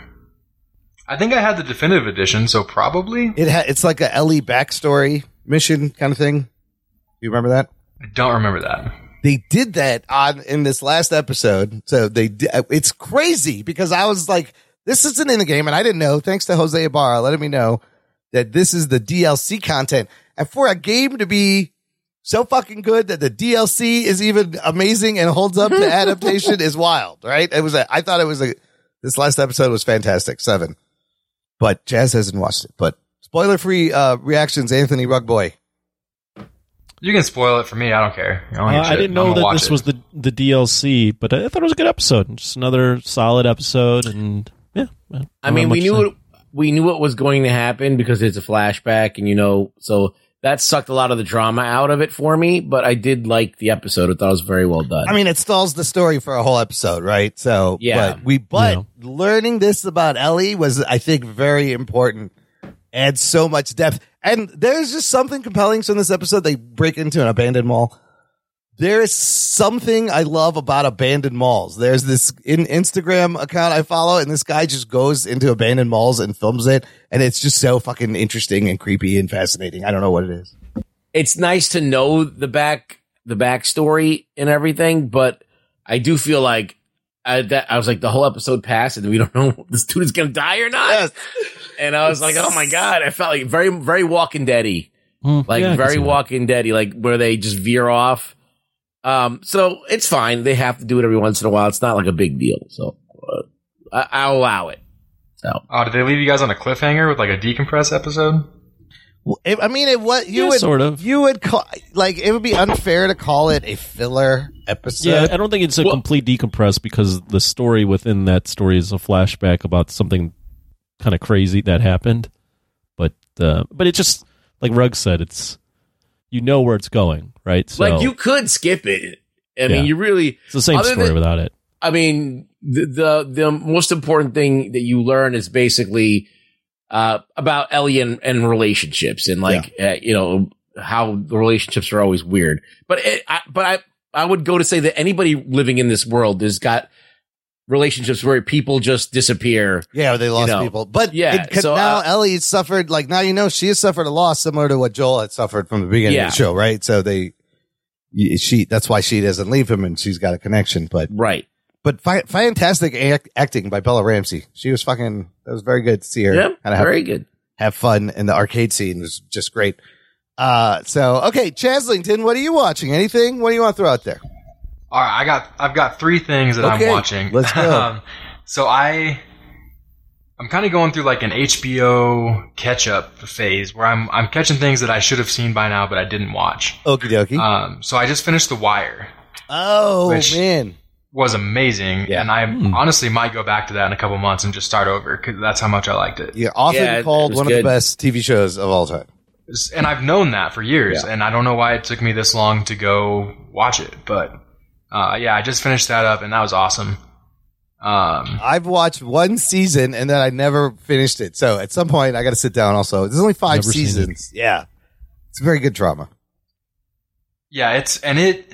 So the reason I even got started on that was because I watched Breaking Bad, and Ah. if you if you look up Breaking Bad and say is, is this the best TV show ever made, Yeah. most of the comments will be no, that's The Wire. Or Sopranos, The Wire. That's I always Sopranos up there. too. Breaking Yeah. Bad is always up there. So I finally, I finally made myself sit down and start The Wire, and it's, I think it's way better than Breaking Bad. It moves a lot better than Breaking Bad. Wow! And you have the late great uh, Michael Michael Kenneth Williams playing Yeah. Omar. Which Omar's yeah. awesome. Yeah, Yeah. one of the best characters. Is isn't Idris Elba in that or no? He is, yeah, Stringer Bell. Yeah, he he's also fantastic in it. Yeah, that's when I got to sit down and watch. All right, uh, what else you got? Uh, I just finished The Watchmen uh, today earlier. oh, actually. really? Get the fuck out! Isn't that amazing? I I was impressed with how much I liked that. Uh, I wasn't a huge Watchmen fan Yeah. necessarily. Yeah. I didn't know how I was going to feel about the show, and pretty much right from the start, though, I was I was into it. Um, I liked that a lot. Shit, I would watch that again. I mean, two two great things like learning about the Tulsa riots and how embarrassed I felt that I was like, "What the fuck? This happened? That I did not know this fucking happened. No, it was not in any history book. That was uh, just a revelation." And then the way that they're actually able to show Doctor Manhattan how he is in every moment of time at once, and they're almost able to like translate that on screen to something you can understand, I thought was impressive. Yeah, and Doctor Manhattan made more sense and seemed more like a real character in Sure. this than I I had him in my head. Yeah. Like I haven't read the whole book or or anything, so I'm not super familiar with the character, but I was more attached to him than I thought I would be. I mean, I, I, I, still remember the whole thing about how the cops have to call in to get their gun released. I was like, holy shit, this is a wild fucking dystopian. And they wear masks. Yeah. Yes, then the mask, like, oh, it's so good. I got to go back and watch that again. Okay, that's a good one. What's the next thing? Uh, and then my wife and I are rewatching Game of Thrones uh, from the beginning. Oh, We're in season five now. Oh, shit. Uh, House of the Dragon kind of led us into going back and, and starting that over. This is your second time through Game of Thrones? Um, yeah, I've gone back and watched episodes, you know, here and there. Yeah. Before, but this is the first time, you know, beginning to end, going back through it. So it's my my second full rewatch. I guess. Is it, uh, does it hit any different, kind of knowing what's going to happen? Uh, so uh, we're in season five, and Yeah. these, you know, season three, four, and five are so good. Yeah. And I know that I'm going to be frustrated all over again when I get to the stuff Eight? that's not as good. Yeah. So I'm not really looking forward to that. But um, yeah, I had forgotten. a- It's it's crazy going back through all these other like kind of side plots and side characters that Yeah. you completely forget about, and get to focus on them in a new way when you go back through. Fucking Littlefinger is the most evilest fuck out of all of them. Come on. At the end of the day. that dude. But I think it peaks in like what? Season five, season six, maybe? I remember the the last one was bad. I didn't think any of them before that were bad. Yeah, I, I didn't think I liked game. I liked Seven. The only season I didn't like was the last Was one. eight. Okay. Okay. Okay. So I yeah. thought when when it ended in seven, I know it wasn't following the the books, but I thought the the way season seven ended, I was like, give me give me into seven. yeah, Season seven was like, good awesome. actually. Yeah. So maybe it's just that last season that fucks the whole thing up. It really it does. Yeah. That's a shame. But, you know, they didn't lose any fucking ill will when Game of Thrones came back with House of the Dragon, right? I feel like we. Yeah, House of the Dragon's great. It, it was very good. You jump right back in. Uh, okay. Good stuff. Uh, Anthony, you watching anything? I finished Physical 100. Yes. Oh my God. Jazz, you heard about this show? I have no idea what that is. Oh my God. I finished it too. I kind of wanted to talk about like the last two episodes of the, It's basically Chaz, you might like it. Yeah. It's um it's like MTV's The Challenge, but with Korean celebs, like but not the like it's like celebs, athletes, like the top of their fields.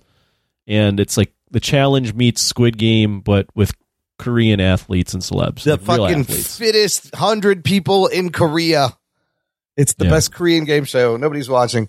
Um, Nobody was watching. What are you talking about? A lot of people, people. I guess are people are watching. Subtitles? Yes, I would go subtitles. Uh, Imran's a, a sadist watching though, it and, dubbed. I and didn't- I watches it mind it. dubbed with terrible dubbing. I tried to watch it with without the dub, and then I was like, "Nah, this is too much. I can't pay this much attention. I gotta go back. It was a little too much." I was like, "There's too much going on." Anyways, let's get to like the finale, so that our boy Ch- Chun, what was his name? Uh, it's, by the way, Chaz Sexyama is in the show. Sexyama. That's the name of the guy, right? What's that? Yeah, Yoshihiro Akiyama. He's an Yeah, MMA yeah. UFC guy. he's in the show. But yeah, he uh, that wasn't the final episode. He got eliminated before. No, in the in that last uh yeah, in that last challenge, the punishment of Sisyphus, Chun Hung Oh, what yeah. was his name? Oh my, the forty seven Chung year old. Soon-hoon. Chung Soon Hoon. But he made it far, and I was saying that he got eliminated. But the last, like the he's fun- older than you. Can you can you believe that? I know, I Look at know. the way he looks I compared know. to you. Yes, it should be embarrassed. but I That was love- rude. I, it goes from hundred to fifty to twenty to thirty to ten to five. Yep. And in the last five challenges, uh, you No, it goes from twenty to five. twenty to five. Yeah, Yeah. the big dude surprisingly makes it through the last five. The weightlifter, and then the others. Well, well, let's play it like this. Uh, Yeah. The for this episode seven, yeah. if you had to choose which which one you would have Oh my god, that was would you have so good about choose which one because there is a there's a strength one, there's a stamina one, there's a speed one, there's a climbing one, and so you got to pick. I like that they let them pick. What would you have picked? I'm I would lean. Fuck, I think I would lean toward just holding that boulder. It's the least amount of movement. I could just close my eyes and go away and just pretend I'm not there and just like occupy my mind. But I don't know. Isn't that boulder like 200 pounds? Dude, Yeah, he can't do that. He held that shit for two hours. I don't think I would survive two hours. Yeah, it was like two hundred and twenty pounds. There's no fucking way. That's it. Like, I, There's yeah. the relay race that would require speed. I don't think I would do good in that. The continuous rope climbing. No way. I, my hands would give out. I'm way too heavy. The I guess I would take the punishment of Sisyphus and just push myself. You might be able to do the boulder one. Yeah, rolling the ball up the hill and up, down yeah. in 40 seconds. But then that fucking tag game where you are simultaneously trying to tag the person in front of you while evade the person behind you. Uh, that was kind of crazy. What I would you pick? the uh, the torch one where you had to race to the torch. Yeah, because that's a quick three rate runs and you're out. You know what was great about that one? That you had that long dude, Dieter, the baseball guy, and then Miracle. Nippert. What do you Dieter? Nippert, sorry. Nippert, Dieter. Nippert and Miracle. and then the one dude in the middle. And on the first run, fucking Nippert's leg just gets caught in the thing after hurdle. He's done. Yeah.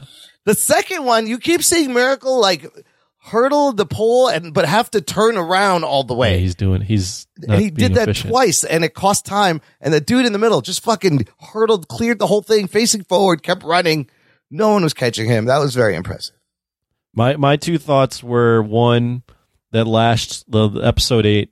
Some of those challenges were just brutal. Yeah. just bru- brutal challenges. Like the the end challenge where they're pulling the infinite rope. That's Oh, that's God. insanely hard. and then uh, the other thought I had was it's cool to see. Um, hit the spoiler button. Uh, Spoiler alert. It's cool to see like the people that made it to the final weren't. I mean, they were athletes, but where they weren't in sports that you would consider like the most Yeah. popular. Like it was the big guy was a car dealer who just Yeah. happens to work out. yeah. The uh, there's one guy that's a luge, like does the luge. He's a loser. Yep. yeah. There's one guy that did um was a mountain rescue guy. Yes, that those people got to be all and then around. there was one shape. guy that um was a bike a the cyclist, cyclist, and then the and then the, the, guy that win it, yeah, is a CrossFitter. So the, the cyclist guy intrigued me because that dude had stamina and that shuttle race uh, was insane. They did 60, what, 70, 80 reps and the Yeah. timer kept getting shorter and shorter. nuts. That was but nuts. he, he plow, plowed through and, you know, he survives that. And then when they do the continuous rope pull, I knew right away he was going to lose because he, at the beginning, just goes all out. hard. Yeah. And I'm like, bro, that you're gonna gas out. And the other guy kind of took his time, and they both were. T- I mean, credit to them. Everyone they were pushed to the absolute limit of exhaustion Oh, yeah. Of your body's physical capabilities. That was impressive to see. the way so. the way the uh, the big guy was breathing on the Oh my God. square flips the was tire, like the he's gonna tile die. flipping, Yeah. and he's wheezing out loud, and that other dude is standing on them, and he's just following the big dude and just flipping Yeah, it right I would back have over. just. My strategy was I would have gone as slowly as possible, yes, until the end, and then maybe. conserve my energy, and then in the last two minutes flip everything. Five minutes of flipping those tiles is exhausting, and yeah, you should just just flip one. Because as and- long as you're moving and you're moving, but you're not moving at full speed, Yeah. and the other guy's flipping everything, and he's moving at full speed, he's gonna get, he's gonna get tired. So There, uh, yeah, there were so many Chaz, things. it's worth a watch. I would it's, say. it's fun. I have two questions. Yeah. Go ahead. Where can I watch this? Netflix. And how long until we get an American version?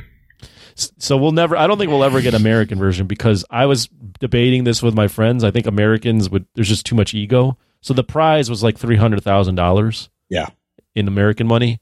Um, but I was I was like spitballing with my friends like who would be in it. Like I'd love to see LeBron, The Rock. Like it, it was like literally like the top athletes and then the top YouTubers and the top bodybuilders and the top like Gymnasts, soldiers. You had like soldiers and Olympians, yeah. policemen. military. Yeah, I don't, I police. don't think would get like LeBron or something like that, but you could probably get Goggins and guys like that that Yeah, but are you- but popular I on YouTube for being fit to do this. Yeah, I would love to see it. I just think getting the the big athletes would be the the pull here because that that's what it felt like. The pull there was in Korea is they got like Olympic athletes in it, and they got like like Sexyama is like a, a huge name in in Korea.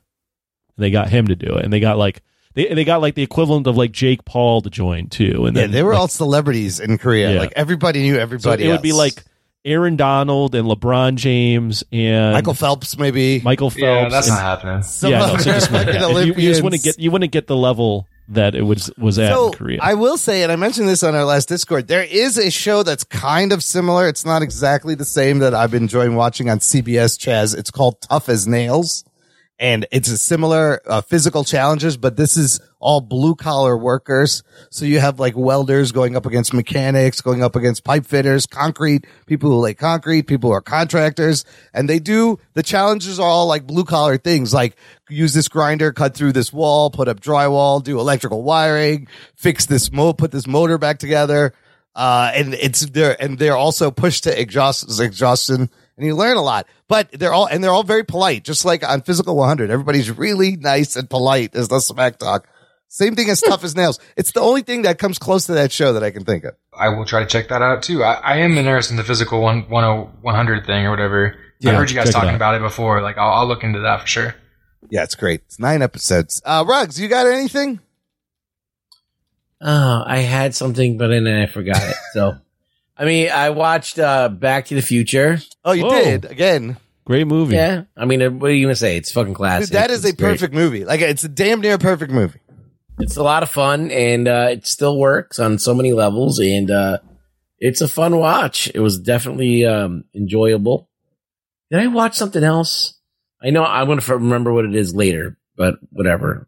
We can, we can move Okay, on. well, let's finish with this. Out this week, everyone. Mandalorian season three Are starts. we reviewing that? The day, well, it so it premieres the day this show comes out, March first. Now, as we've done in the past, we would review like the initial episode and then review the last episode. Here's Okay. the thing: this episode one is uh, it's like 35 minutes. I don't Oh, know. weird. Yes, it's a very short, and they're only putting So- out so- one. Well, why don't we just review that and still do Creed? Since and also, 35 the other thing is Creed three. Do we want to all go see Creed Yeah. three? Okay, we could do that. we even, could even do. Chaz will see it. He's not going to be I on the can't show. wait for Creed 3. Oh, yeah, Yeah, all right. see. Yeah, you're hyped for that one. That's coming out this week. Can we see all? Can we all see Creed three? I'm, I'm in. Rugs. yeah, I'll go watch it. All right. Yeah. good. So we can All review right. So the- we'll do can review both. Mandalorian. Yeah. It comes out this week. Comes This out week. this week. Yeah. Uh, I'm just dis because season two premiere of Mandalorian was almost an hour long. Even the first episode of Mandalorian is longer than this. So, like with credits, it's going to be like a 30 minute episode. You know, what's it's, it should be an hour. I don't know, or put out three.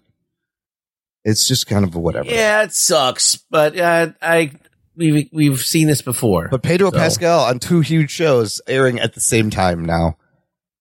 It's pretty. He's not in there. He's not really in there. You don't see He's it. just doing ADR. yeah. Yeah, he just he just records his lines on his iPhone and emails them in. That's all. That's all the work he does. yeah. He has like a uh, he has a compression filter on his phone, and then does his uh, that's bedroom it. does his bedroom sexy voice to talk to baby baby Yoda. Uh, all right, that's it for this week, Chaz. Thanks for hanging out. Thanks for the support, man. Thanks for picking this movie. Hope you had fun. I did have fun. Uh, thanks for not shitting on the movie that I picked like you did last time. I appreciate well, it. This is no Kingsman. Come on, You have chosen wisely. Yeah, it's the Princess fucking Bride. You know, what am I gonna do? Uh, you want to plug anything? Uh, maybe eventually Anthony and I will do another Jock Talk. There we go. Yeah, There's there you go. Tease. Uh, always welcome it back. Great Patreon. That was a tease of a tease. It's a tease of maybe a tease. Rugs, where can the listener find you online? You can find me on Twitter at really rug boy. Come follow. Say hi. What's up? Uh, check out our website, jockandnerd.com for links to everything. Uh, to Rug Boys Twitter, our Twitter, Instagram, Facebook, how to support the show. Most importantly, share the show, tweet it out, text it to someone, share it from the app you're listening to it right now. Thank you for listening to the Jock and Nerd podcast. My name is Imran. My name's Anthony. He's the Jock. He's a nerd. We'll peep you tomorrow. Not tomorrow. Next week. Why did I say that? I'm always peeping you, Imran. I'll peep everybody tomorrow. Look, look Peeping out your tomorrow. window. Yes. Just look Jesus out your Christ, window. Imran. You will see me. We did Their two bottom is very weak. this is crazy. Oh, where is that? No shit. You gotta play. You gotta play the drop. Their bottom is is very weak.